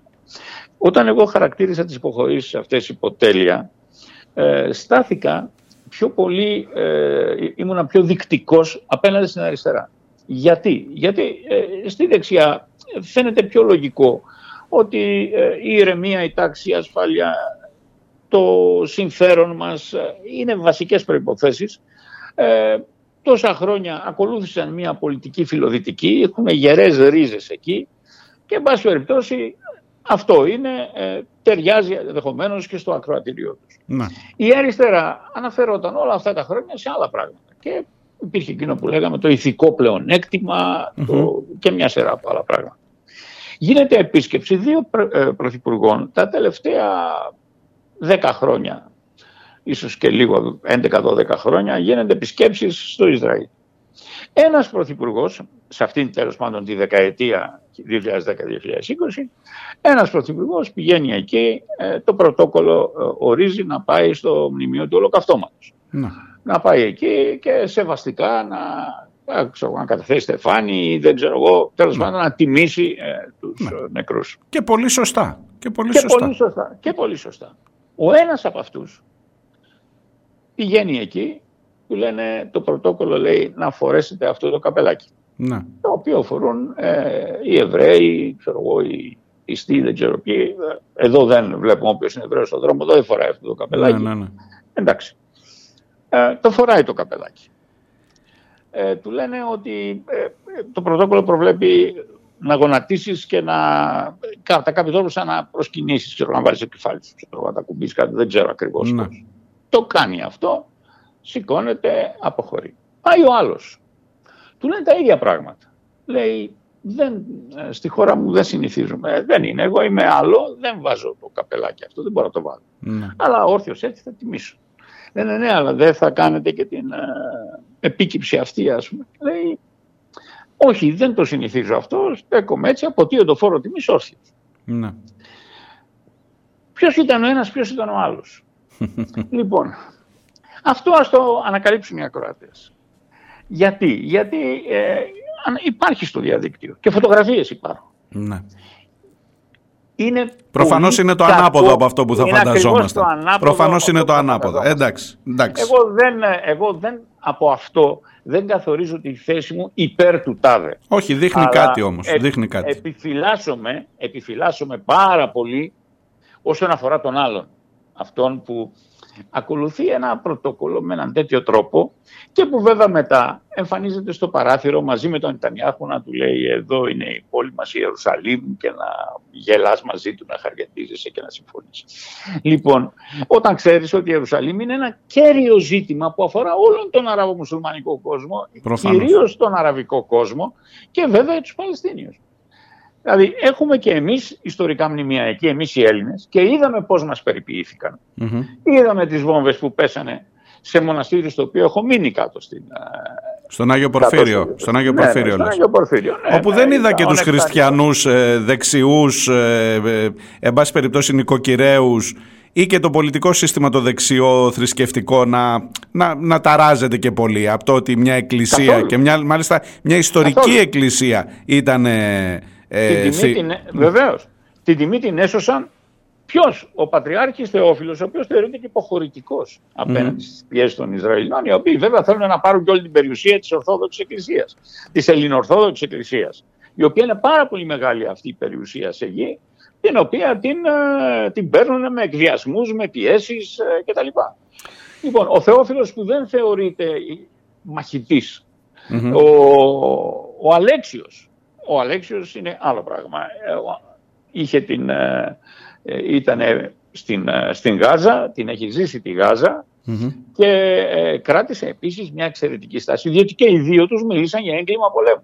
Η ελληνική Προφανώς. κυβέρνηση δεν είπε τίποτα. Προφανώς. Διότι η νυν, η νυν της ελληνικής ε, δεξιάς και όπως και οι νεότεροι της ε, ελληνικής αριστεράς φαίνεται ότι δεν έχουν λόγο να πούν για αυτά τα πράγματα. Εγώ, Βαγγέλη, Οτιδήποτε ξε- δυσαρεστεί. ξεκίνησα την ε, ε, εκπομπή σήμερα βλέποντας ε, το, το πώς επηρεάζει εμένα καταρχάς προσωπικά. Ήδη μιλάμε για θέματα θρησκείας πια. Έχουμε φύγει από τα ζητήματα δικαιωμάτων, τα ζητήματα αυτοδιάθεσης ενός λαού και αυτός ο πόλεμος έχει πάρει θρησκευτικά χαρακτηριστικά. Βλέπω τι γίνεται στο Ταγκεστάν για παράδειγμα. Ήταν μια πολύ χαρακτηριστική περί- περίπτωση και ανησυχώ βλέποντας τον εαυτό μου να παίρνει, για μένα μιλώ, για κανέναν άλλον, να παίρνει, να μπαίνει μέσα εκείνο το σπέρμα του μίσους όταν βλέπω αυτή την εθνοκάθαρση, αυτή τη γενοκτονία, απέναντι σε έναν απλό Ισραηλινό τουρίστα που είναι στη γειτονιά μου, εδώ στην Κρήτη, που μένω στο Ηράκλειο της Κρήτης. Ε, α- απέναντι σε, να βλέπω εκείνη την, την κίνηση ε, ανθρώπων που είναι έτοιμοι να διαμαρτυρηθούν απέναντι σε ένα αεροπλάνο που είναι γεμάτο Ισραηλινούς που δεν φταίνε σε τίποτα ή μάλλον δεν φταίνε σε τίποτα, δεν ξέρω ποιοι ήταν ακριβώς και λέω ότι εδώ οδηγούμε από το ζήτημα το Παλαιστινιακό για την αυτοδιάθεση ενός λαού σε μια αντιπαράθεση Ισλαμοφοβίας από τη μία πλευρά και αντισημιτισμού ενδεχομένως. Δηλαδή εκείνη την κατηγορία που βάζει πολύ μπροστά, πολύ νωρίς στο τραπέζι το Ισραήλ ότι όποιος λέει για τα εγκλήματά μας είναι αντισημίτης τελικά, ότι ενδεχομένως ε, αναρωτιέμαι μήπως είσαι Μάρι Διονέ, μήπως γίνεσαι σιγά σιγά. Και θέλω να σου πω πώς μπορώ να προστατευτώ, να σε ρωτήσω πώς μπορώ να προστατευτώ από αυτό, γιατί το βλέπω να έρχεται. Ναι, να πω βέβαια ότι παρά το ότι τον ζω τον αραβικό κόσμο, όσο ζω και τον ελληνικό κόσμο, από τον καιρό που στα 16 μου ήρθα από την Αίγυπτο, την Αλεξάνδρεια στην, ε, στην Ελλάδα. Και, ε, αλλά πρώτη χου- πατρίδα μου είναι η Ελλάδα, αλλά ε, πατρίδες μου υπάρχουν και εκεί. Ναι. Ε, μία από αυτές είναι και η Παλαιστίνη. Ε, κατανοώ αυτόν τον κόσμο εκεί. Κατανοώ όμως και τους Εβραίους. Αυτός που ανέφερα πριν ο Βιεβιόρκα είναι εβραϊκής καταγωγής. Προλογίζει σήμερα το βιβλίο του Μπονιφάς. Ο Μπονιφάς είναι από τους σοβαρότερους γεωπολιτικούς στον κόσμο σήμερα. Ο οποίος βγήκε σε μια εκπομπή προχτές μαζί με τον Βιντάλ, τον Ζακ Βιντάλ, στη γαλλική τηλεόραση και είπαν ότι ζούμε μια περίοδο όπου μας έχουν αποκλείσει εμάς, είτε είμαστε Εβραίοι είτε δεν είμαστε, είτε είμαστε πανεπιστημιακοί είτε ό,τι άλλο, μας έχουν αποκλείσει στη χώρα μας λόγω των πιέσεων που ασκούν τα διάφορα λόμπι. Στην Γαλλία, μιλάμε για τη Γαλλία, Ναι, ναι. δεν μιλάμε για μια άλλη χώρα, μιλάμε για τη Γαλλία. Μας έχουν αποκλείσει από τις τηλεοράσεις, από... και γυ- οι άνθρωποι βγαίνουν σε παρουσιάσεις βιβλίων να πούν τη γνώμη Ναι. τους. Καταδικάζονται για σχόλια τα οποία κάνουν για αυτά τα οποία συζητούσαμε πριν από λίγο Μμμ. και βλέπουμε ότι ε, υπάρχει μια επίθεση ενός ε, του, του κυρίαρχου μπλοκ του, Ι- μέσα στο Ισραήλ και έξω από το Ισραήλ στη διασπορά όπου υπάρχουν και αυτά τα IPAC και, άλλοι, και άλλες οργανώσεις που είναι βαθιά χωμένες και ελέγχουν ε, βέβαια την οικονομική πολιτική και στην παγκόσμια σφαίρα έχουν ισχυρές επιρροές εκεί μέσα. Βλέπουμε ότι αυτοί γι- μπαίνουν και αυτοί στο στόχαστρο. Αυτό όμως που ήθελα να πω είναι ότι υπάρχει καταρχήν αυτό το μπλοκ. Αυτό το μπλοκ στηρίζει τον Νετανιάχου, τουλάχιστον για να κάνει τώρα τη βρωμοδουλειά. Σε αυτό είναι σαφές. Ναι. Θα κάνουν τη βρωμοδουλειά, βγήκε και ένας ε, δημοσιογράφος ε, ε, εβραϊκής ε, καταγωγής, ε, Εβραίος, ε, εδώ στην Ελλάδα, που είναι εκπρόσωπος νομίζω και κάποιων ε, μέσων ε, του Ισραήλ και ε, είπε ότι να ξεμπερδεύουμε με τον Νετανιάχου. Αυτό το να ξεμπερδεύουμε τον Νετανιάχου όμως δεν είναι να αποκαταστήσουμε το δίκαιο ή έστω τις πράξεις δικαίου τις οποίες υποτίθεται ότι παρήγαγε το Συμβούλιο Ασφαλείας ε, το 1948 ή ξέρω εγώ τι Μάλλον αποφασίστηκε εννοούν, στο να Όσλο τελειώσει, κλπ. μάλλον εννοούν να τελειώσει Να τη πετάξουμε- δουλειά και μετά να... να- Ακριβώς. να- Ο να- Νετανιάχου θα φύγει ως τη μένη λεμονόκουπα και θα έρθει κάποιος άλλος και θα πει: Τώρα τραβάμε μια γραμμή, κάνουμε μια ανακοχή. Βέβαια, εσείς έχετε, ξέρω εγώ, 10-20 χιλιάδες νεκρούς. Εμείς είχαμε, ξέρω εγώ, 200-500. Ε, Εμείς σας καταστρέψαμε τη χώρα σας. Εσείς ε, γκρεμίσατε, ξέρω εγώ, πέντε τουαλέτες εκεί κάτω που πήγατε, δηλαδή από άψη υλικών καταστροφών, ας πούμε, Ναι. γιατί αυτό δεν κατέβηκαν. Έχετε και με τα μικρά κασάμα αυτά τα οποία ρίχνετε, έχετε κα- δημιουργήσει κάποιες μικρές καταστροφές. Εν πάση περιπτώσει, εμείς επειδή παίρνουμε και στο τέλος τέλος μια βοήθεια που είναι η δεκαπλάσια από τον δεύτερο παγκοσμίως που παίρνει το Ισραήλ από την Δύση, από τον δυτικό κόσμο, Μμμ. κολοσιαίες ροές, μιλάμε για κολοσιαίες ροές, κάτι έκτακτες βοήθειες δισεκατομμυρίων πέφτουν τώρα. Λοιπόν, ενδεχομένως γιατί το Ισραήλ ας πούμε, κάνει έξοδα σε αυτόν τον πόλεμο και κάνει κάποια έξοδα. Βεβαίως. Ε, και οι κάποιο άλλοι- και κάποιος πουλάει όπλα. Μην ανησυχείς, μια χαρά. Κάποιος πουλάει. Μπορεί- Ξέρουμε ε, ακριβώς. Ναι, Ναι. και πολλοί είναι από αυτούς τους ίδιους. Ναι, ναι, πολλοί ναι. είναι από αυτούς τους ίδιους. Είναι μέσα σε αυτές τις μεγάλες εταιρείες. Οι άλλοι τώρα δεν τους έχει μείνει σπίτι, δεν τους έχει μείνει καλύβι, δεν έχει μείνει δρόμος, δεν έχει υπάρχει εταιρεία ηλεκτρική, δεν υπάρχει τίποτα εκεί. Είναι ισοπεδωμένα όλα. Τρεμάμε μια γραμμή. Εντάξει, όσοι ξεπατώθηκαν και φύγανε αναγκαστικά ε, θα μείνουν έξω.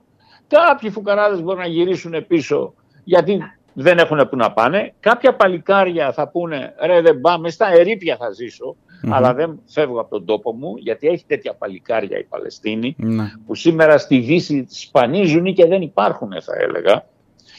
Δεν έχουμε πια εμείς τα Και χάσαμε επίσης, αυτά. και επίσης θα είναι και τα παιδιά, αυτά τα, δ- ένα παιδί που είναι σήμερα 12 χρονών και θα επιζήσει, σε 3-4-5 χρόνια που θα είναι 16-17, θα είναι ο επόμενος βέβαια. που θα ονομάσουμε τρομοκράτη. Α, Γιατί σίγουρα. προφανώς Σίγουρα. θα αντιδράσει, προφανώς θα έχει τη μνήμη Προφανώς. αυτών που έζησε Προφανώς, προφανώς. και θα τον ξανακατηγορήσουμε όταν θα επιχειρήσει την επόμενη έξοδο από τη Ακριβώς. φυλακή. Α, α, α, αυτό θα γίνει. Όμως να πάμε πάλι τώρα στους Ισραηλινούς. Οι Ισραηλινοί τώρα πώς στέκονται απέναντι σε αυτό το έγκλημα; Δηλαδή είδαμε αυτό το που είπες στο Ταγκεστάν. Μπορεί να δούμε τίποτα ομοιογέννητο και στην Ελλάδα. Ναι. Ε, δεν θα φταίει ο συγκεκριμένος άνθρωπος, ο συγκεκριμένος Ισραηλινός. Θα έλεγα ότι δεν θα φταίει και αυτός που θα έχει γυρίσει το μυαλό του και όπως αν έβλεπε πριν από ε, 50-60 χρόνια έβλεπε έναν ναζί επώνυμο Βεβαίως. θα του ορμούσε και καλά θα έκανε για τα εγκλήματα του ναζισμού και για εκείνο το ότι δεν ξεχνώ, θυμάστε που λέγαμε εκείνο το δεν ξεχνώ, Φυσικά, φυσικά. ότι δεν πρέπει να ξεχάσουμε. Ε, υπάρχουν και κάποιοι άνθρωποι που λένε δεν μπορούμε να το ξεχάσουμε αυτό το έγκλημα και ενδεχομένως θα κάνουν κάποια λαθεμένη κίνηση απέναντι σε έναν Ισραηλινό. Οι Ισραηλινοί ή οι Εβραίοι, οι οποίοι δεν ταυτίζονται τόσο πολύ με το κράτος του Ισραήλ, πρέπει να αναλογιστούν το πού τους πάει αυτή η ιστορία. Εάν διαβάσουν λίγο ιστορία, ας πάνε και στο Σπέγγλερ, θα δουν ότι θα κλείσει το βιβλίο του Ισραήλ. Ποιος λογικός άνθρωπος σήμερα, ακόμα και Ισραηλινός και πατενταρισμένος ε, ε, ακροδεξιός, εξτρεμιστής ή να μην τον πω ακροδεξιό, ε, δεν είναι αυτοί τώρα Νετανιάχου και οι άλλοι. Δεν είναι δεξιοί, δεν χαρακτηρίζουν ως δεξιοί αριστεροί. Θα ήταν λάθος μας Μμμ. να τους χαρακτηρίσει κανείς με αυτόν τον τρόπο. Είναι εξτρεμιστές οι οποίοι επιτελούν ένα συγκεκριμένο σχέδιο ε, όπως δεν θα έλεγα καν ότι και ο Χίτλερ είναι δεξιός ή αριστερός. Δηλαδή δεν έχει νόημα να το πας εκεί. Ναι, ναι, ναι. Δεν είναι αυτό το νόημα. Τέλος πάντων, αυτοί πρέπει να αναλογιστούν ότι δεν θα μπορούν και αυτοί να πούνε ε, ότι δεν είδα, δεν ήξερα. Αυτό το λέγαμε τότε για Γερμανούς. ναι. Οι οποίοι Γερμανοί είπανε δεν, μα, δεν ξέραμε εμείς ότι υπήρχαν στρατόπεδα συγκέντρωσης και ότι υπήρχαν θάλαμοι Ε, ναι, αέριων. δεν μπορείς να πεις ότι δεν το ήξερες όμως. Ε, τώρα, τώρα τι δεν τώρα υπάρχουν, τότε δεν υπήρχε τηλεόραση. Τότε. ναι. Άντε Τώρα και τα εκείνον βλέπεις, ένα- τώρα τα βλέπεις Ε, κάθε μέρα στις τηλεοράσεις σου.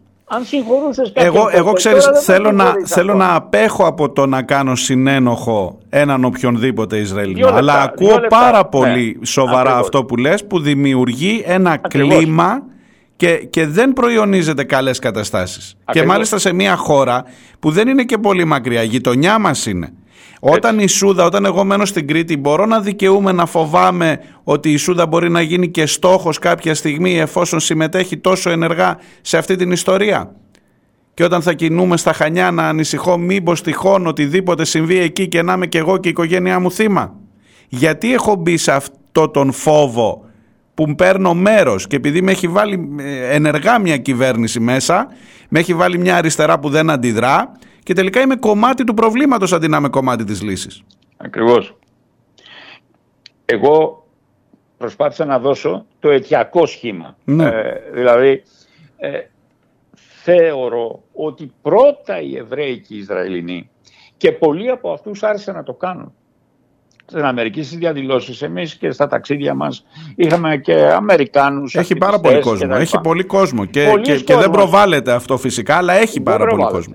Έτσι. Ε, Μου έλεγε ότι στις πρώτες διαδηλώσεις το 50% των, νε- της νεολαίας που κατέβαινε εκεί στο, στη- στις διαδηλώσεις στην Αμερική ήταν Εβραιόπουλα. Μμμ. Είναι Εβραιόπουλα τα οποία έχουν καταλάβει, δεν θέλει, το ξαναλέω, δεν θέλει πολύ μυαλό. Ε, και δεν γίνεται γιατί οι άλλοι δεν έχουν μυαλό. Δεν τους ενδιαφέρει τους άλλους. Νομίζουν με την προβολή ισχύως και με την πότα, όπως λέγαμε κάποτε, ότι με την πότα θα κάτσω εκεί. Δεν γίνεται. Το είπαν και οι χιτλερικοί αυτοί που ήταν πιο δυνατοί από αυτούς Έτσι. με βάση τον τότε σχετισμό και τους είδαμε πο- πώς πήγε το πράγμα. Λέω λοιπόν ότι πρέπει να αναλογιστούν οι Εβραίοι ή και οι Ισραηλινοί, οι οποίοι θέλουν, εν πάση περιπτώσει, τώρα εκεί στο Ισραήλ να ζήσουν, ότι η πρώτη τους δουλειά είναι να αμφισβητήσουν αυτή την, αυτή την κυβέρνηση και αυτό το σύστημα το πολιτικό.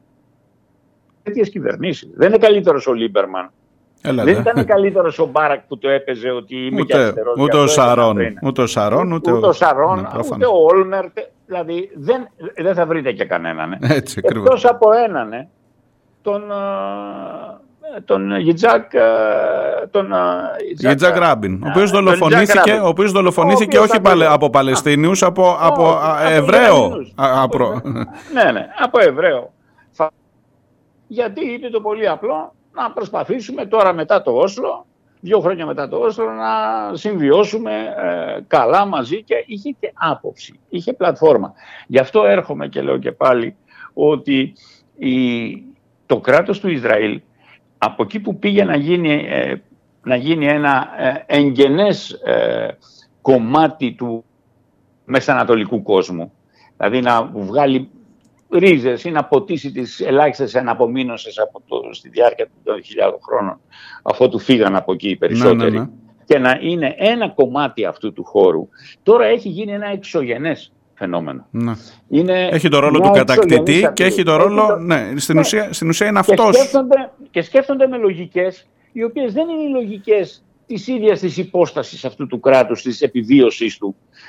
Πρέπει λοιπόν αυτοί που ζουν εκεί, που πήγαν εκεί, τους πήγαν εκεί τέλος πάντων, πρέπει να καταλάβουν ότι αν θέλουν να μείνουν εκεί και έχουν γύρω τους 500 εκατομμύρια Άραβες και 1,8 δισεκατομμύρια μουσουλμάνους, δεν μπορούν να μένουν απαθείς Μπροστά σε απέναντι αυτό. σε αυτούς Μάλιστα. τους εξωγενείς παράγοντες, άλλο αν ο Νετανιάχου είναι εκεί. Ο Νετανιάχου δεν είναι ένας Εβραίος πολιτικός ο οποίος ζει σήμερα στο Ισραήλ και θέλει να ζήσει εκεί αυτός τα παιδιά του και νοιάζεται για το μέλλον των παιδιών του. Αυτός βέβαια το έχει εξασφαλίσει γιατί είναι κομπιναδόρος και ποινικά διωκόμενος. Καταρχάς, Ο τα γιος παιδιά του του το δεν ίδιο. συμμετέχουν, είναι στις Ηνωμένες Πολιτείες και, Και οι είναι ίδιοι αλλού. Ισραηλινοί στρατιώτες λένε ότι εμείς πολεμάμε και αυτοί, είναι, αυτοί Ακριβώς. κάνουν ζωή και κότα στην Ακριβώς, Αμερική. ο- ο- όπως θα λες. Έρχομαι, Λοιπόν, έρχομαι ναι. προς το τέλος της κουβέντας μας με το ερώτημα Βέβαια. εκείνο που μάλλον πρακτικά δεν θα το απαντήσουμε ούτε εγώ ούτε εσύ μάλλον, αλλά ε, έχουν όλη άποψη γι' αυτό και έχει, ξεσυ- έχει, έχει ξεκινήσει η κουβέντα αυτή.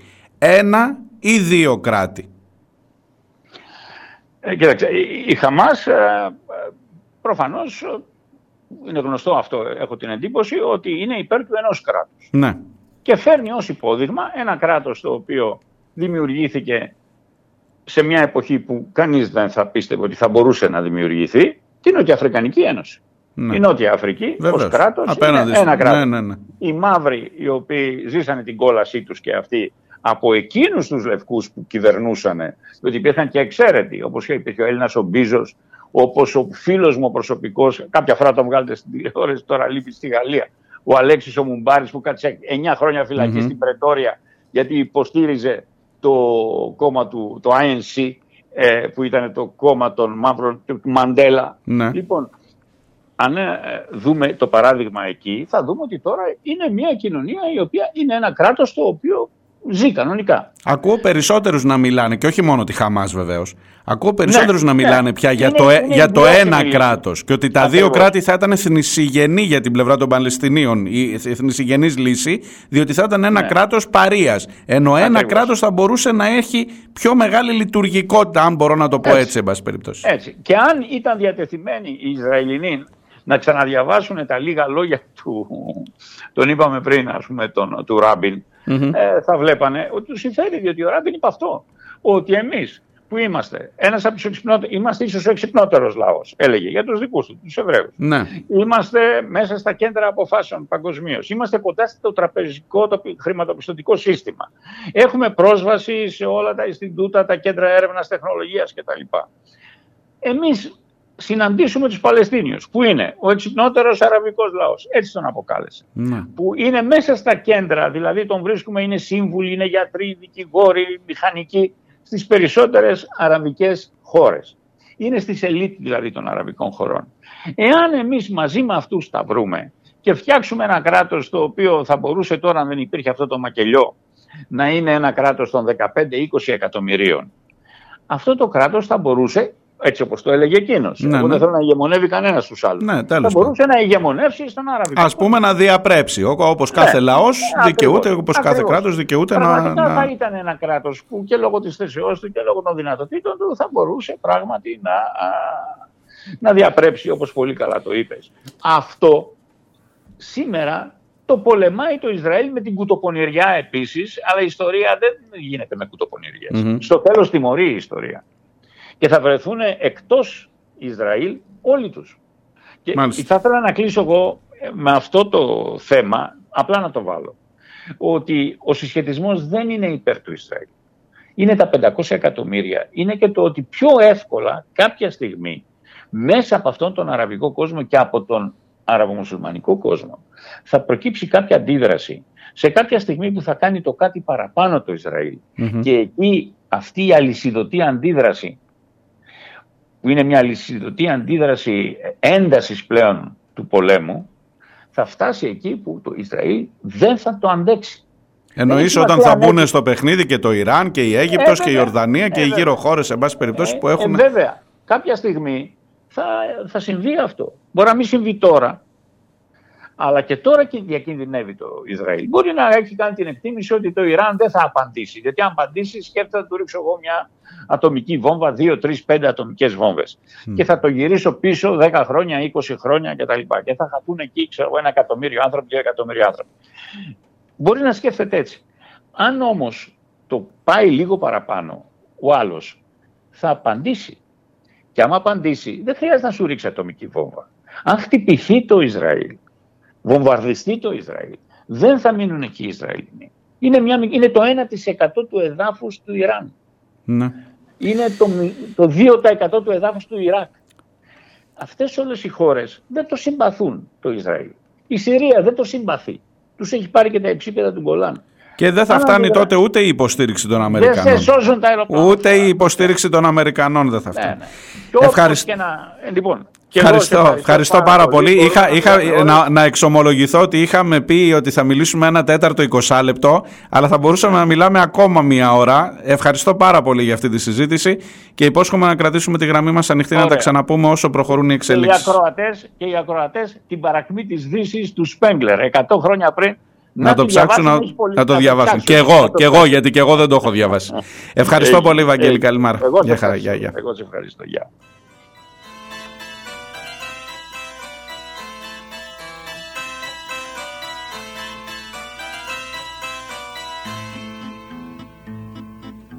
She was a lady once of noble name, noble dame.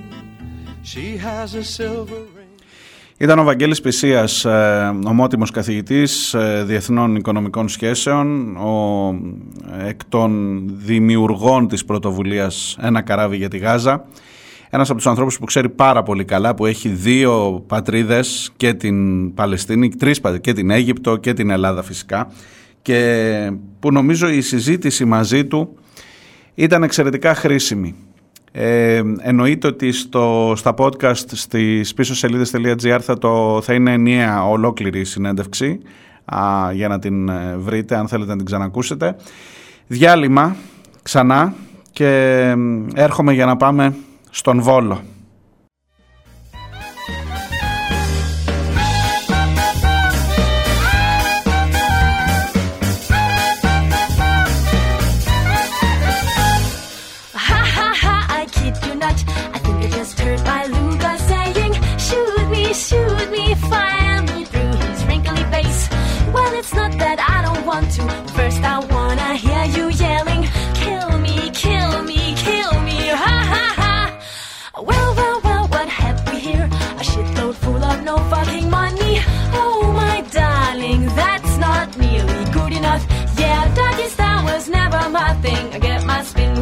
With other men and honey, honey, honey, guess what? I never did care for waiting. I better like compensating.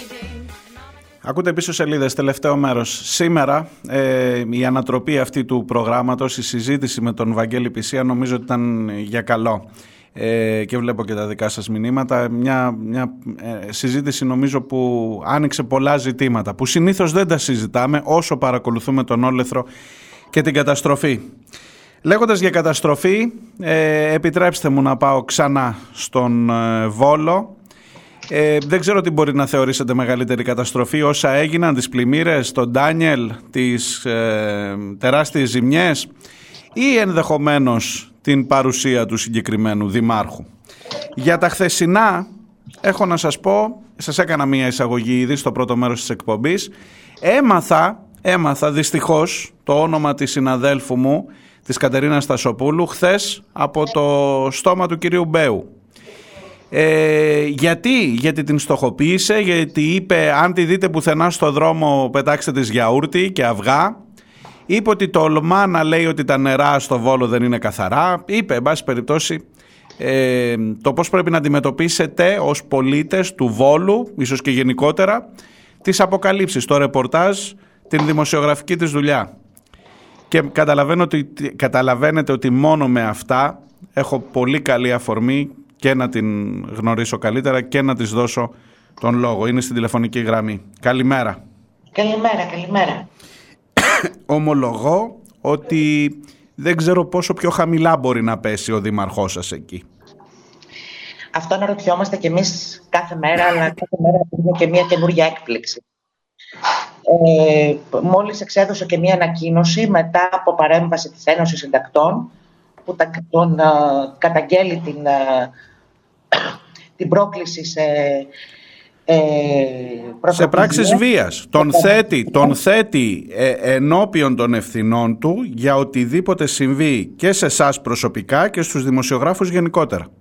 Βεβαίως και είναι και μία ε, συγκεκριμένη ερώτα που μπορεί να έχει η κυρία Δηλίνη που τότε που ζήτησε να δει αν ο κύριος Μπέος με τις δηλώσεις του κατά του κυρίου Κασελάκη στο πρόσφατο παρελθόν ε, υπάρχει ε, προτροπή σε πρόκληση βίας μπορεί να διαβάσει τις χθεσινές του δηλώσεις και να κλείσει ο φάκελος και να καταλάβει ότι τι ακριβώς, πώς λειτουργεί ο κύριος Μπέος, ποιες είναι οι προθέσεις του και πώς μας απειλεί σε, σε πολύ τακτά χρονικά διαστήματα. Μάλιστα αποκαλεί σήμερα την Ένωση Συντακτών έναν εσμό συνδικαλιστών και προσπαθεί από χθες και από μέσα μαζικής ενημέρωσης που ελέγχει να μετατοπίσει το βάρος ότι είναι απαράδεκτες αυτές οι δηλώσεις που έχουν γίνει, αλλά υπάρχει αντιπολίτευση. Ο Μπέος δέχεται αντιπολίτευση. Καταλαβαίνετε ότι υπάρχει, υπάρχουν ακόμη και μέσα μαζικής ενημέρωσης που απαγορεύουν, θεωρούν, ε, ε, θεωρούν ε, ποινικό αδίκημα την αντιπολίτευση στο Δήμαρχο. Κι όμως. Εγώ θέλω να ρωτήσω, να πάω λίγο στην πηγή της ε, ιστορίας αυτής. Αποκαλύπτεται στην ε, ιστοσελίδα στο γεγονότα.news στον ε, Βόλο, στη Μαγνησία, αποκαλύπτεται ότι η ποιότητα των νερών με βάση μετρήσεις που γίνονται ιδιωτικά και όχι αυτές τις μετρήσεις που θα είναι υποχρεωμένη η Δημοτική Εταιρεία Ίδρυυσης να παρουσιάζει, ότι η ποιότητα αυτών των νερών είναι πάρα πολύ χαμηλή και ότι από ένα σημείο και μετά μέσα στη μέρα δεν έχει νερό ο Βόλος. Καθόλου κόβεται, κλείνει. Και αυτός είναι ο λόγος για την επίθεση στο πρόσωπό σας. Ακριβώς. Το πρόβλημα δεν είναι η επίθεση στο πρόσωπό μου. Ε, και γιατί ε, δεκάδες άνθρωποι στην πόλη δέχονται αυτές τις επιθέσεις και αυτές τις επιλές σε καθημερινή βάση. Δεν είναι αυτό το ζήτημα. Ε, το πρόβλημα είναι η λειτουργικότητα της πόλης ε, από τον καιρό που ξέσπασαν οι θεομηνίες, κανείς δεν αντιλέγει ότι γίνονται προσπάθειες να επανέλθει η πόλη σε μια κανονικότητα. Φυσικά και δουλεύουν μηχανήματα, φυσικά και υπάρχει κινητικότητα γύρω από το ζήτημα, μόνο που αυτή η κινητικότητα δεν έχει την, τη συνέπεια και την ταχύτητα που θα έπρεπε να έχει όταν, όταν η πόλη πρέπει να λειτουργήσει. Και μια πόλη που δεν είναι λειτουργική για τους πολίτες της, δεν είναι λειτουργική για τους επισκέπτες της, εφόσον ξεκινάμε καμπάνια, ώστε ο Βόλος να μην είναι ένας σκοτεινός προορισμός όπου οι πολίτες θα έχουν πάντα και μόνιμα την εικόνα των καταστροφών, αλλά ένας προορισμός που είναι έτοιμος να υποδεχθεί τον κόσμο. Θέλετε για τα Χριστούγεννα, θέλετε για την Πρωτοχρονιά, θέλετε για τη Θεοφάνεια. Το πρόβλημα υποτίθεται σήμερα είναι αυτό.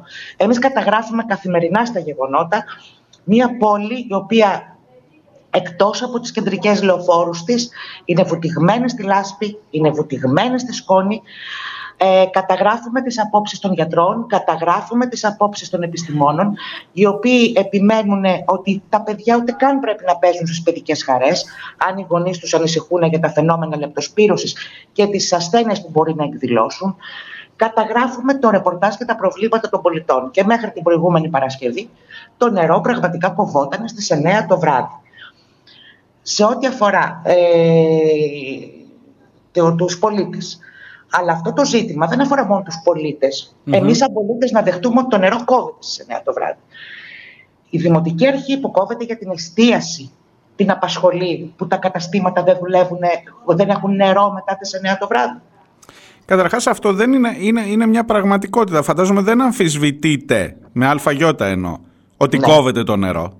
Ε, το- Δηλαδή είναι αλήθεια. Το νερό κόβεται στις 9. Γιατί υπάρχει κάποια συγκεκριμένη δικαιολογία για να ανανεώνεται το σύστημα, να, να υπάρχει απόθεμα. Δεν έχω καταλάβει γιατί κόβεται το νερό στις 9 το Η βράδυ. Βουλή απάντησε ότι δεν υπάρχουν τα κατάλληλα και τα ικανά αποθέματα, ούτως ώστε να υπάρχει απρόσκοπτη ροή. Όπως για ρεπορτάζ που είχαμε κάνει με το βιολογικό καθαρισμό, γιατί τα λίμματα αναβλύζανε στο δρόμο, παραδέχθηκε ότι υπάρχει τεράστιο πρόβλημα με το βιολογικό. Αυτά τα ζητήματα αναδεικνύονται μέσα από ρεπορτάζ. Δεν θα πάψουμε να, να, να κάνουμε ρεπορτάζ κατηγορούμενοι ως αντιπολιτευόμενοι. Είναι δυνατόν.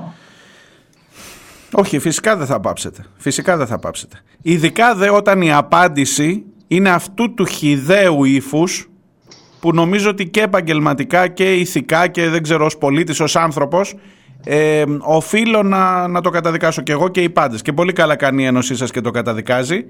Δηλαδή όταν έρχεται και λέει τι θέλει νερό αφού δεν μπλένεται έτσι κι αλλιώς τι να πω, είναι ντροπή. Ντρέπομαι, ντρέπομαι για λογαριασμό του. Ε, είχα πει και, σ- και στις εκλογές ότι με επηρεάζει, εγώ ζω στο Ηράκλειο της Κρήτης, με επηρεάζει το να είναι ο Μπέος δήμαρχος στο Βόλο και ας έχω έρθει δύο φορές στη ζωή μου στο Βόλο. Επηρεάζει και τη δική μου ζωή και τη δική μου αισθητική. Ο κύριος Μπέος εξέδωσε σήμερα μία ανακοίνωση πριν από λίγο και λέει ουδέποτε έχει απειλήσει ή εκφοβήσει δημοσιογράφο.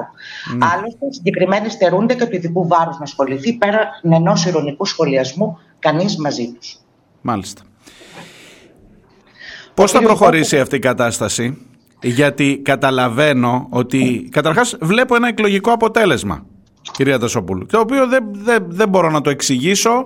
Ε, μου το είχε εξηγήσει και ο υποψήφιος δήμαρχος, ο κύριος Παπαπέτρος, ότι είναι ένα σύστημα, ένα οικοσύστημα γύρω από τον κύριο Μπέο που έχει να κάνει με το ποδόσφαιρο, με τη νύχτα κλπ. που τον στηρίζει. Και καταλαβαίνω ότι αυτό έχετε να αντιμετωπίσετε και σε αυτό πάνω πατάει ο Μπέος. Ο κύριος Μπέος ε, είναι μια πολύ μεγάλη κουβέντα και μια πολύ μεγάλη συζήτηση για το γεγονός ότι αποτελεί ε, επιλογή των πολιτών, την οποία δεν μπορούμε φυσικά να την κάνουμε τώρα. Ε, ωστόσο, ο κύριος Μπέος είναι δήμαρχος και πρέπει να λειτουργεί θεσμικά. Ο κύριος Μπέος δεν ξέρει να λειτουργεί θεσμικά και νομίζει ότι όλοι είμαστε ίδιοι. Λοιπόν, όταν ο κύριος Μπέος βρίζει, καθιβρίζει τους πάντες και λέει αυτός είμαι, είμαι ένας από εσάς, εγώ έχω να του πω ότι όχι, δεν είμαστε ίδιοι με αυτόν τον άνθρωπο. Μάλιστα. Δεν μπορεί να είμαστε ίδιοι. Μπορείτε να μου εξηγήσετε γιατί δεν δίνονται στην δημοσιότητα. Εγώ να υποθέσω ότι ενδεχομένως εσείς να κάνετε αντιπολίτευση. Ας το δεχτώ ως ένα, για ένα λεπτό. Γιατί δεν δίνονται τα στοιχεία για την ποιότητα του νερού στο Βόλο ώστε να απαντηθεί και το δικό σας ρεπορτάζ και να αποστομωθείτε και εσείς και εγώ που σας δίνω το λόγο τώρα. Γιατί δεν δίνονται αυτά τα στοιχεία από την πλευρά της Δημοτικής Εταιρείας Ίδρευσης. Σύμφωνα με τον νόμο, είναι υποχρεωμένη να αναρτά τα στοιχεία μία φορά το μήνα. Τα στοιχεία έχουν σταματήσει να αναρτώνται από τον Αύγουστο.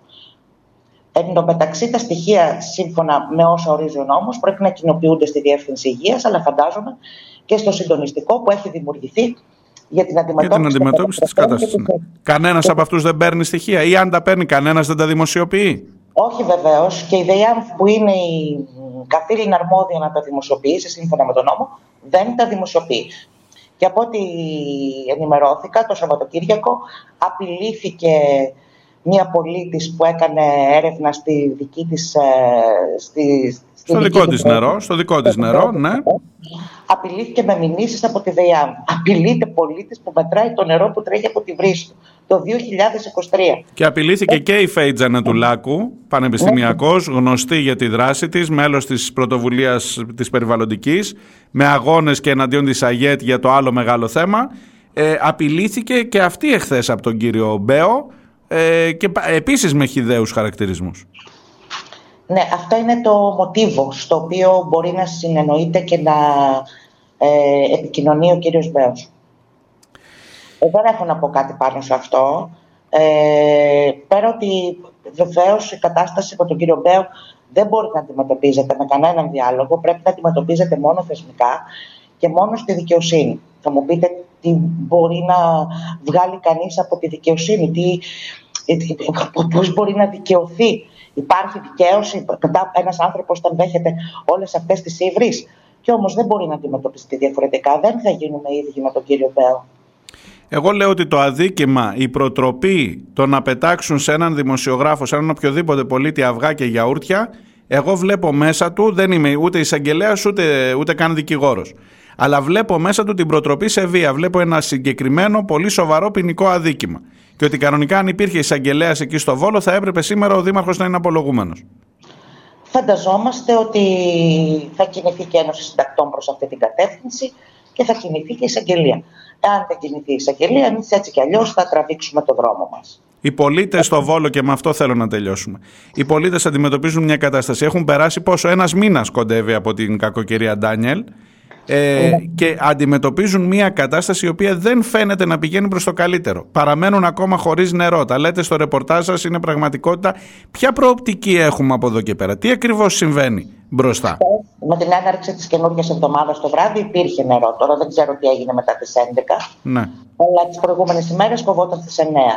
Ε, χθες με την έναρξη της καινούργιας εβδομάδας υπήρχε νερό μέχρι τις 11. Οι ζημιές, οι αποκαταστάσεις. Και δεν μιλώ μόνο για τον κύριο Μπέο τώρα, μιλώ συνολικά και για την πολιτεία και για, την, ε, για το πόσο γρήγορα μπορεί να έρθει η αποζημίωση όλων αυτών που υποστήκατε. Πού, πού βρισκόμαστε με αυτό; Αυτό το πότε θα ξεκινήσουν τα έργα αποκαταστάσεων δεν, το, των, ε, των υποδομών δεν το γνωρίζει κανείς. Διότι αυτό που αποφάσισε η κυβέρνηση είναι να προχωρήσει η περιφέρεια και ο Δήμος Βόλου και ο Δήμος Παλαμά, ο Δήμος Καρδίτσας, σε προσωρινές αποκαταστάσεις των έργων, των υποδομών, μόνο σε προσωρινό επίπεδο επισημένο, και μετά να ξεκινήσει η κυβέρνηση να αναθέσει σε μεγάλες εταιρείες, ήδη εδώ βρίσκεται η Τέρνα, από ό,τι γνωρίζω mm-hmm. οι μηχανικοί της βρίσκονται στο πύλιο, να προχωρήσει η κυβέρνηση με αναθέσεις σε μεγάλες εταιρείες που έχουν την τεχνογνωσία ώστε να δημιουργήσουν οι ίδιοι τις υποδομές.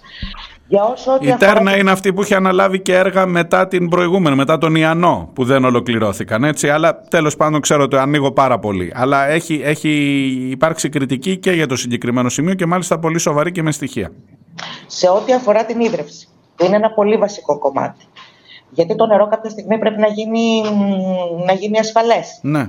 Δεν μπορεί να έχει τόσα χλωριόντα. Ε, να γίνει ασφαλές για κατανάλωση. Ε, υπήρχε, υπήρξε μια υπογραφή προγραμματικής σύμβασης, μάλιστα την είχε ανακοινώσει και ο κ. Μητσοτάκη όταν είχε έρθει στο Βόλο, μεταξύ της ΔΕΙΑΜ, της Δημοτικής Επιχείρησης Ίδρυυσης Αποχέτευσης και της ΕΙΔΑΠ. Χθες ο κ. Μπέος ξεκαθάρισε ότι δεν υπάρχει καμία συνεργασία μεταξύ του Δήμου Βόλου, της ΔΕΙΑΜ και της ΕΙΔΑΠ. Διότι, όπως εξήγησε, ε, υπάρχει μια αντιπαλότητα των. Τώρα διανοείστε. Τον, συγγνώμη, σας έχασα λίγο των στελεχών. Ναι. Τώρα τι εννοείστε, να βρίσκεται η πόλη σε αυτή την κατάσταση και να βγαίνει ένας δήμαρχος επίσημα και να λέει ότι υπάρχει αντιπαλότητα μεταξύ των στελεχών της ΔΕΙΑΜ και της ΕΙΔΑΠ, στην οποία η ΕΙΔΑΠ, ο κ. Μητσοτάκης ανέθεσε να αναλάβει τα έργα και να παρέχει την τεχνογνωσία. Ε, ναι, το, το διανοούμε. Τώρα πια με, το, με τον δήμαρχό σας μπορώ να διανοηθώ τα πάντα. Ναι. Συγγνώμη μπορείς να τα δεις όλα στη σφαίρα του κομικού, αν δεν ήταν τόσο σοβαρά. Βεβαίως.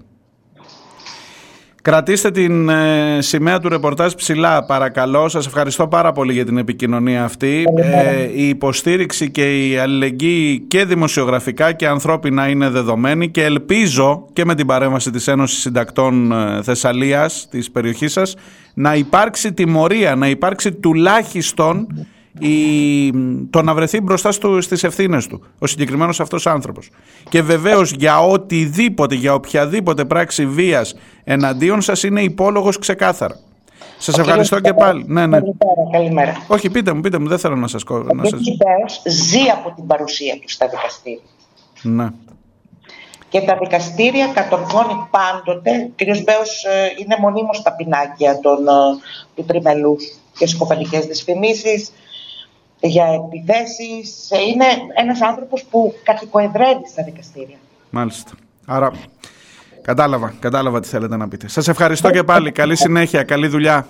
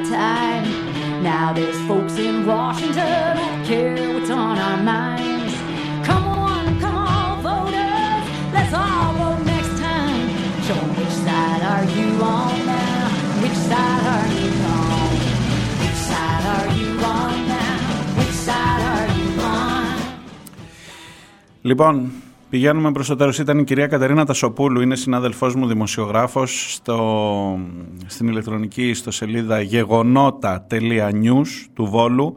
Να μπείτε να διαβάζετε αυτές τις μέρες, αν θέλετε τη συνέχεια του ρεπορτάζ αυτού και αν σας ενδιαφέρει και αν σας αφορά και αν νομίζετε ότι, όπως λέει και η Άννη Τιφράγκο εδώ, πρέπει να παίρνεις θέση στα πράγματα. Πρέπει να διαλέξεις πλευρά. Δεν γίνεται. Δεν γίνεται. Ε, η, η υπόθεση Μπέου Βλέπω τα μηνύματά σας, Αναστάση, καλημέρα. Σήμερα δεν σας έχω πει, έχει, η εκπομπή έχει πάει λίγο διαφορετικά. Αυτό λέει ο Αναστάσης είναι το μοτίβο της Ελλάδας, η απειλή και οι τραμπουκισμοί. Αυτή είναι η πλειοψηφία των Ελλήνων και αυτούς ψήφισαν. Ναι, αυτό δυστυχώς. Βέβαια, κράτα και το ποιο είναι το οικοσύστημα. Κράτα ότι στο Βόλο τα πράγματα είναι πιο περίεργα. Κράτα για παράδειγμα ότι ο διευθυντής της ΔΕΙΑΜ, ε, μου τα έλεγε χθες η κυρία Τασοπούλου όταν κανονίσαμε τη συνέντευξή μας. Τώρα μ, δεν, δεν αναφερθήκαμε σε αυτό. Ο διευθυντής στην εταιρεία ίδρυυσης είναι ένας τέλεχος της ΠαΕ Βόλος εκεί που τον έβαλε ο Μπέος. Δηλαδή μιλάμε για μια δράκα ανθρώπων οι οποίοι έχουν πέσει πάνω από το Βόλο, ελέγχουν όλη την κατάσταση και έτσι εξηγείται η ασυλία και η επανεκλογή του Μπέου. Ε, θα μου πεις πάλι κάποιοι είναι εκεί που δεν αντιδρούν, που δεν πήγαν να ψηφίσουν, που δεν τους αφορά το θέμα, που νομίζουν ότι δεν αλλάζουν τα πράγματα. Πού, πού, πού, δεν ξέρω, δεν ξέρω. Σας είπα, θα ξεκινώ τις ευθύνες πάντα από πάνω προς τα κάτω. Ο τελευταίος όμως, ο κάτω-κάτω εσύ που δεν πήγες να ψηφίσεις ή που δεν αυτό, έχεις το κομματάκι της ευθύνης σου. Για να είμαστε ειλικρινείς.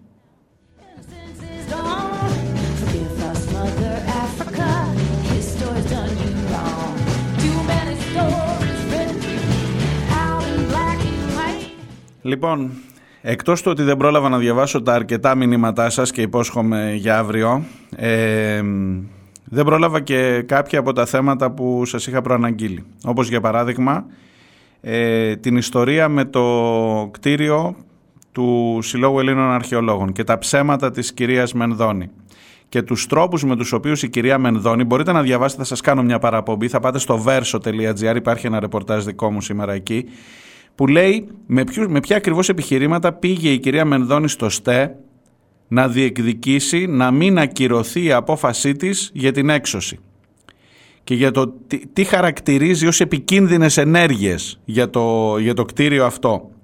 Έχει ενδιαφέρον να δεις όταν φτα... και, και το ΣΤΕΤΑ δέχτηκε ή τουλάχιστον δεν το δέχτηκε τελεσίδικα όπως λέει η ίδια γιατί είναι περίεργη η ανακοίνωση του Υπουργείου και βα- λέει και ψέματα αρκετά. Τελεσίδικα έληξε το θέμα του αν θα υπάρξει δικαστική προστασία, ασφαλιστικά μέτρα να σας το πω έτσι, για να μην υλοποιηθεί. Αυτό τέλειωσε, δεν το δέχτηκε το ΣΤΕ. Για την ουσία όμως του αν νομίμως ή παρανόμως ε, εκδιώκεται από το κτίριο της Ερμού ο Σύλλογος Ελλήνων Αρχαιολόγων δεν πήρε καμία απόφαση το ΣΤΕ, δεν, είναι- δεν τέθηκε αυτό προς συζήτηση.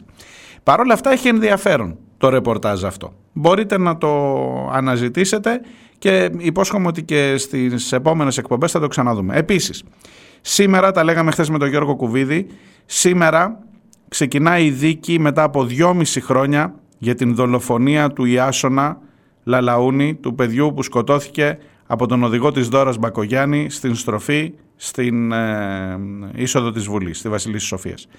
Και αυτή η δίκη μας αφορά όλους για το πώς ακριβώς θα εξελιχθούν τα πράγματα και αυτή η δίκη έχει πάρα πολλές προεκτάσεις και σίγουρα πρέπει να το παρακολουθήσουμε.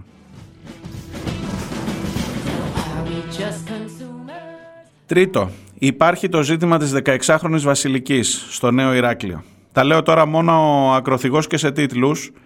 Ε, αύριο είναι προγραμματισμένη η φασιστοσύναξη στο Ηράκλειο ως μνημόσυνο για τους δολοφονημένους χρυσαυγίτες Καπελώνη και Φουντούλη. Σε αυτό το πλαίσιο ήταν η συναυλία που έγινε το Σάββατο. Αύριο έχει προγραμματιστεί και συγκέντρωση νωρίτερα στις 4 η ώρα. Ε, βρέθηκε μία κοπέλα, ένα κορίτσι 16 χρονών να είναι εξαιρετικά σφοδρά χτυπημένη με την αστυνομία να λέει την βρήκαμε κάτω την συνέλαβαν μετά τυπικά αφού την βρήκανε κάτω ανέστη γιατί τη συνέλαβαν και γιατί βρέθηκε όλη η αστυνομία στο νοσοκομείο και γιατί η επίθεση της ΟΠΚΕ ε, κατέληξε στον σοβαρότατο τραυματισμό ε, σε αυτό το ζήτημα φαίνεται να υπάρχουν προεκτάσεις. Εδώ η εισαγγελία κινητοποιήθηκε. Λέει για να δούμε ποιος, πώς ακριβώς βρέθηκε ρε παιδί με αυτό το κορίτσι χτυπημένο, ποιος το χτύπησε, έπεσε. Γιατί λένε και για πτώση, ζαρτινιέρα δηλαδή. Κρατήστε το και αυτό στην άκρη και αυτό είναι ένα ζήτημα που ειδικά στην, στο επόμενο 24ωρο ή στα επόμενα 2 24 ώρα με το φόντο όλο αυτό που σας περιέγραψα της φασιστοσύναξης παίρνει διαφορετικές διαστάσεις. Και με έναν άνθρωπο να χαροπαλεύει στο νοσοκομείο.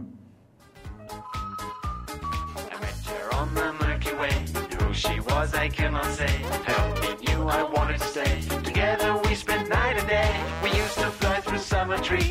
The air was full of blossom breeze. Peeping how this tastes and smell. How many stories does it tell? Hey, my little honeybee. Honeybee, you're far away, that's hurting me. Hurting me, that's your darling, far away. Your warm, sweet smell this summer day.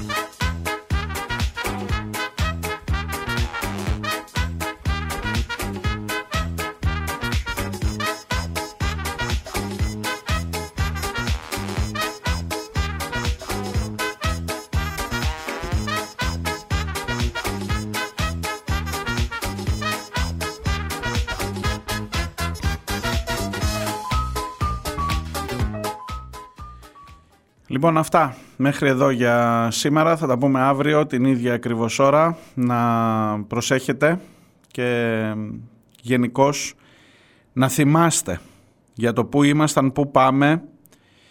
Διαβάζω, με αυτό θα σας αφήσω, διαβάζω τον Νετανιάχου, ο οποίος λέει ότι και οι σύμμαχοι στο δεύτερο παγκόσμιο πόλεμο σκότωναν αμάχους. Πόση ντροπή. Εντάξει, Εντάξει, θα το σταματήσω. Θα το σταματήσω έχοντας στα αυτιά μου τα λόγια του Βαγγέλη Πισία για το πώς ακριβώς πρέπει να προσδιορίζεις τη στάση σου απέναντι στα πράγματα, ε, για το να μην σε καθοδηγεί ε, ούτε ο θυμός ούτε το μίσος. Ε, και αυτό που είπε κυρίως ότι ας το ακούνε, ας το ακούνε οι Ισραηλινοί, οι πολίτες οι δικοί του καταρχάς και όχι μόνο στο κράτος του αλλά και σε όλο τον κόσμο. Ας τα ακούνε αυτά ας μπορούν να δικαιολογήσουν τα δικά τους εγκλήματα με τα εγκλήματα του Δευτέρου Παγκοσμίου Πολέμου και με, τον Ναζί, με τους Ναζί. Μήπως τυχόν, μήπως τυχόν οδηγείσαι στο να γίνεις ίδιος; Και όπως είπε και ο Πισίας, τότε μπορούσαν να επικαλούνται ότι δεν ήξεραν, δεν υπήρχε ούτε ίντερνετ ούτε τηλεόραση, δεν ήξεραν ούτε για τους φούρνους ούτε τίποτα. Μπορούσαν να το επικαλούνται, δεν, δεν είναι ιστορικά αποδειγμένο αν ήξεραν ή δεν ήξεραν ή αν έκαναν τα στραβά μάτια. Τώρα δεν μπορείς να, υπο... να, να ισχυριστείς τίποτα από αυτά. Λοιπόν, αυτά. Θα τα πούμε αύριο. Γεια.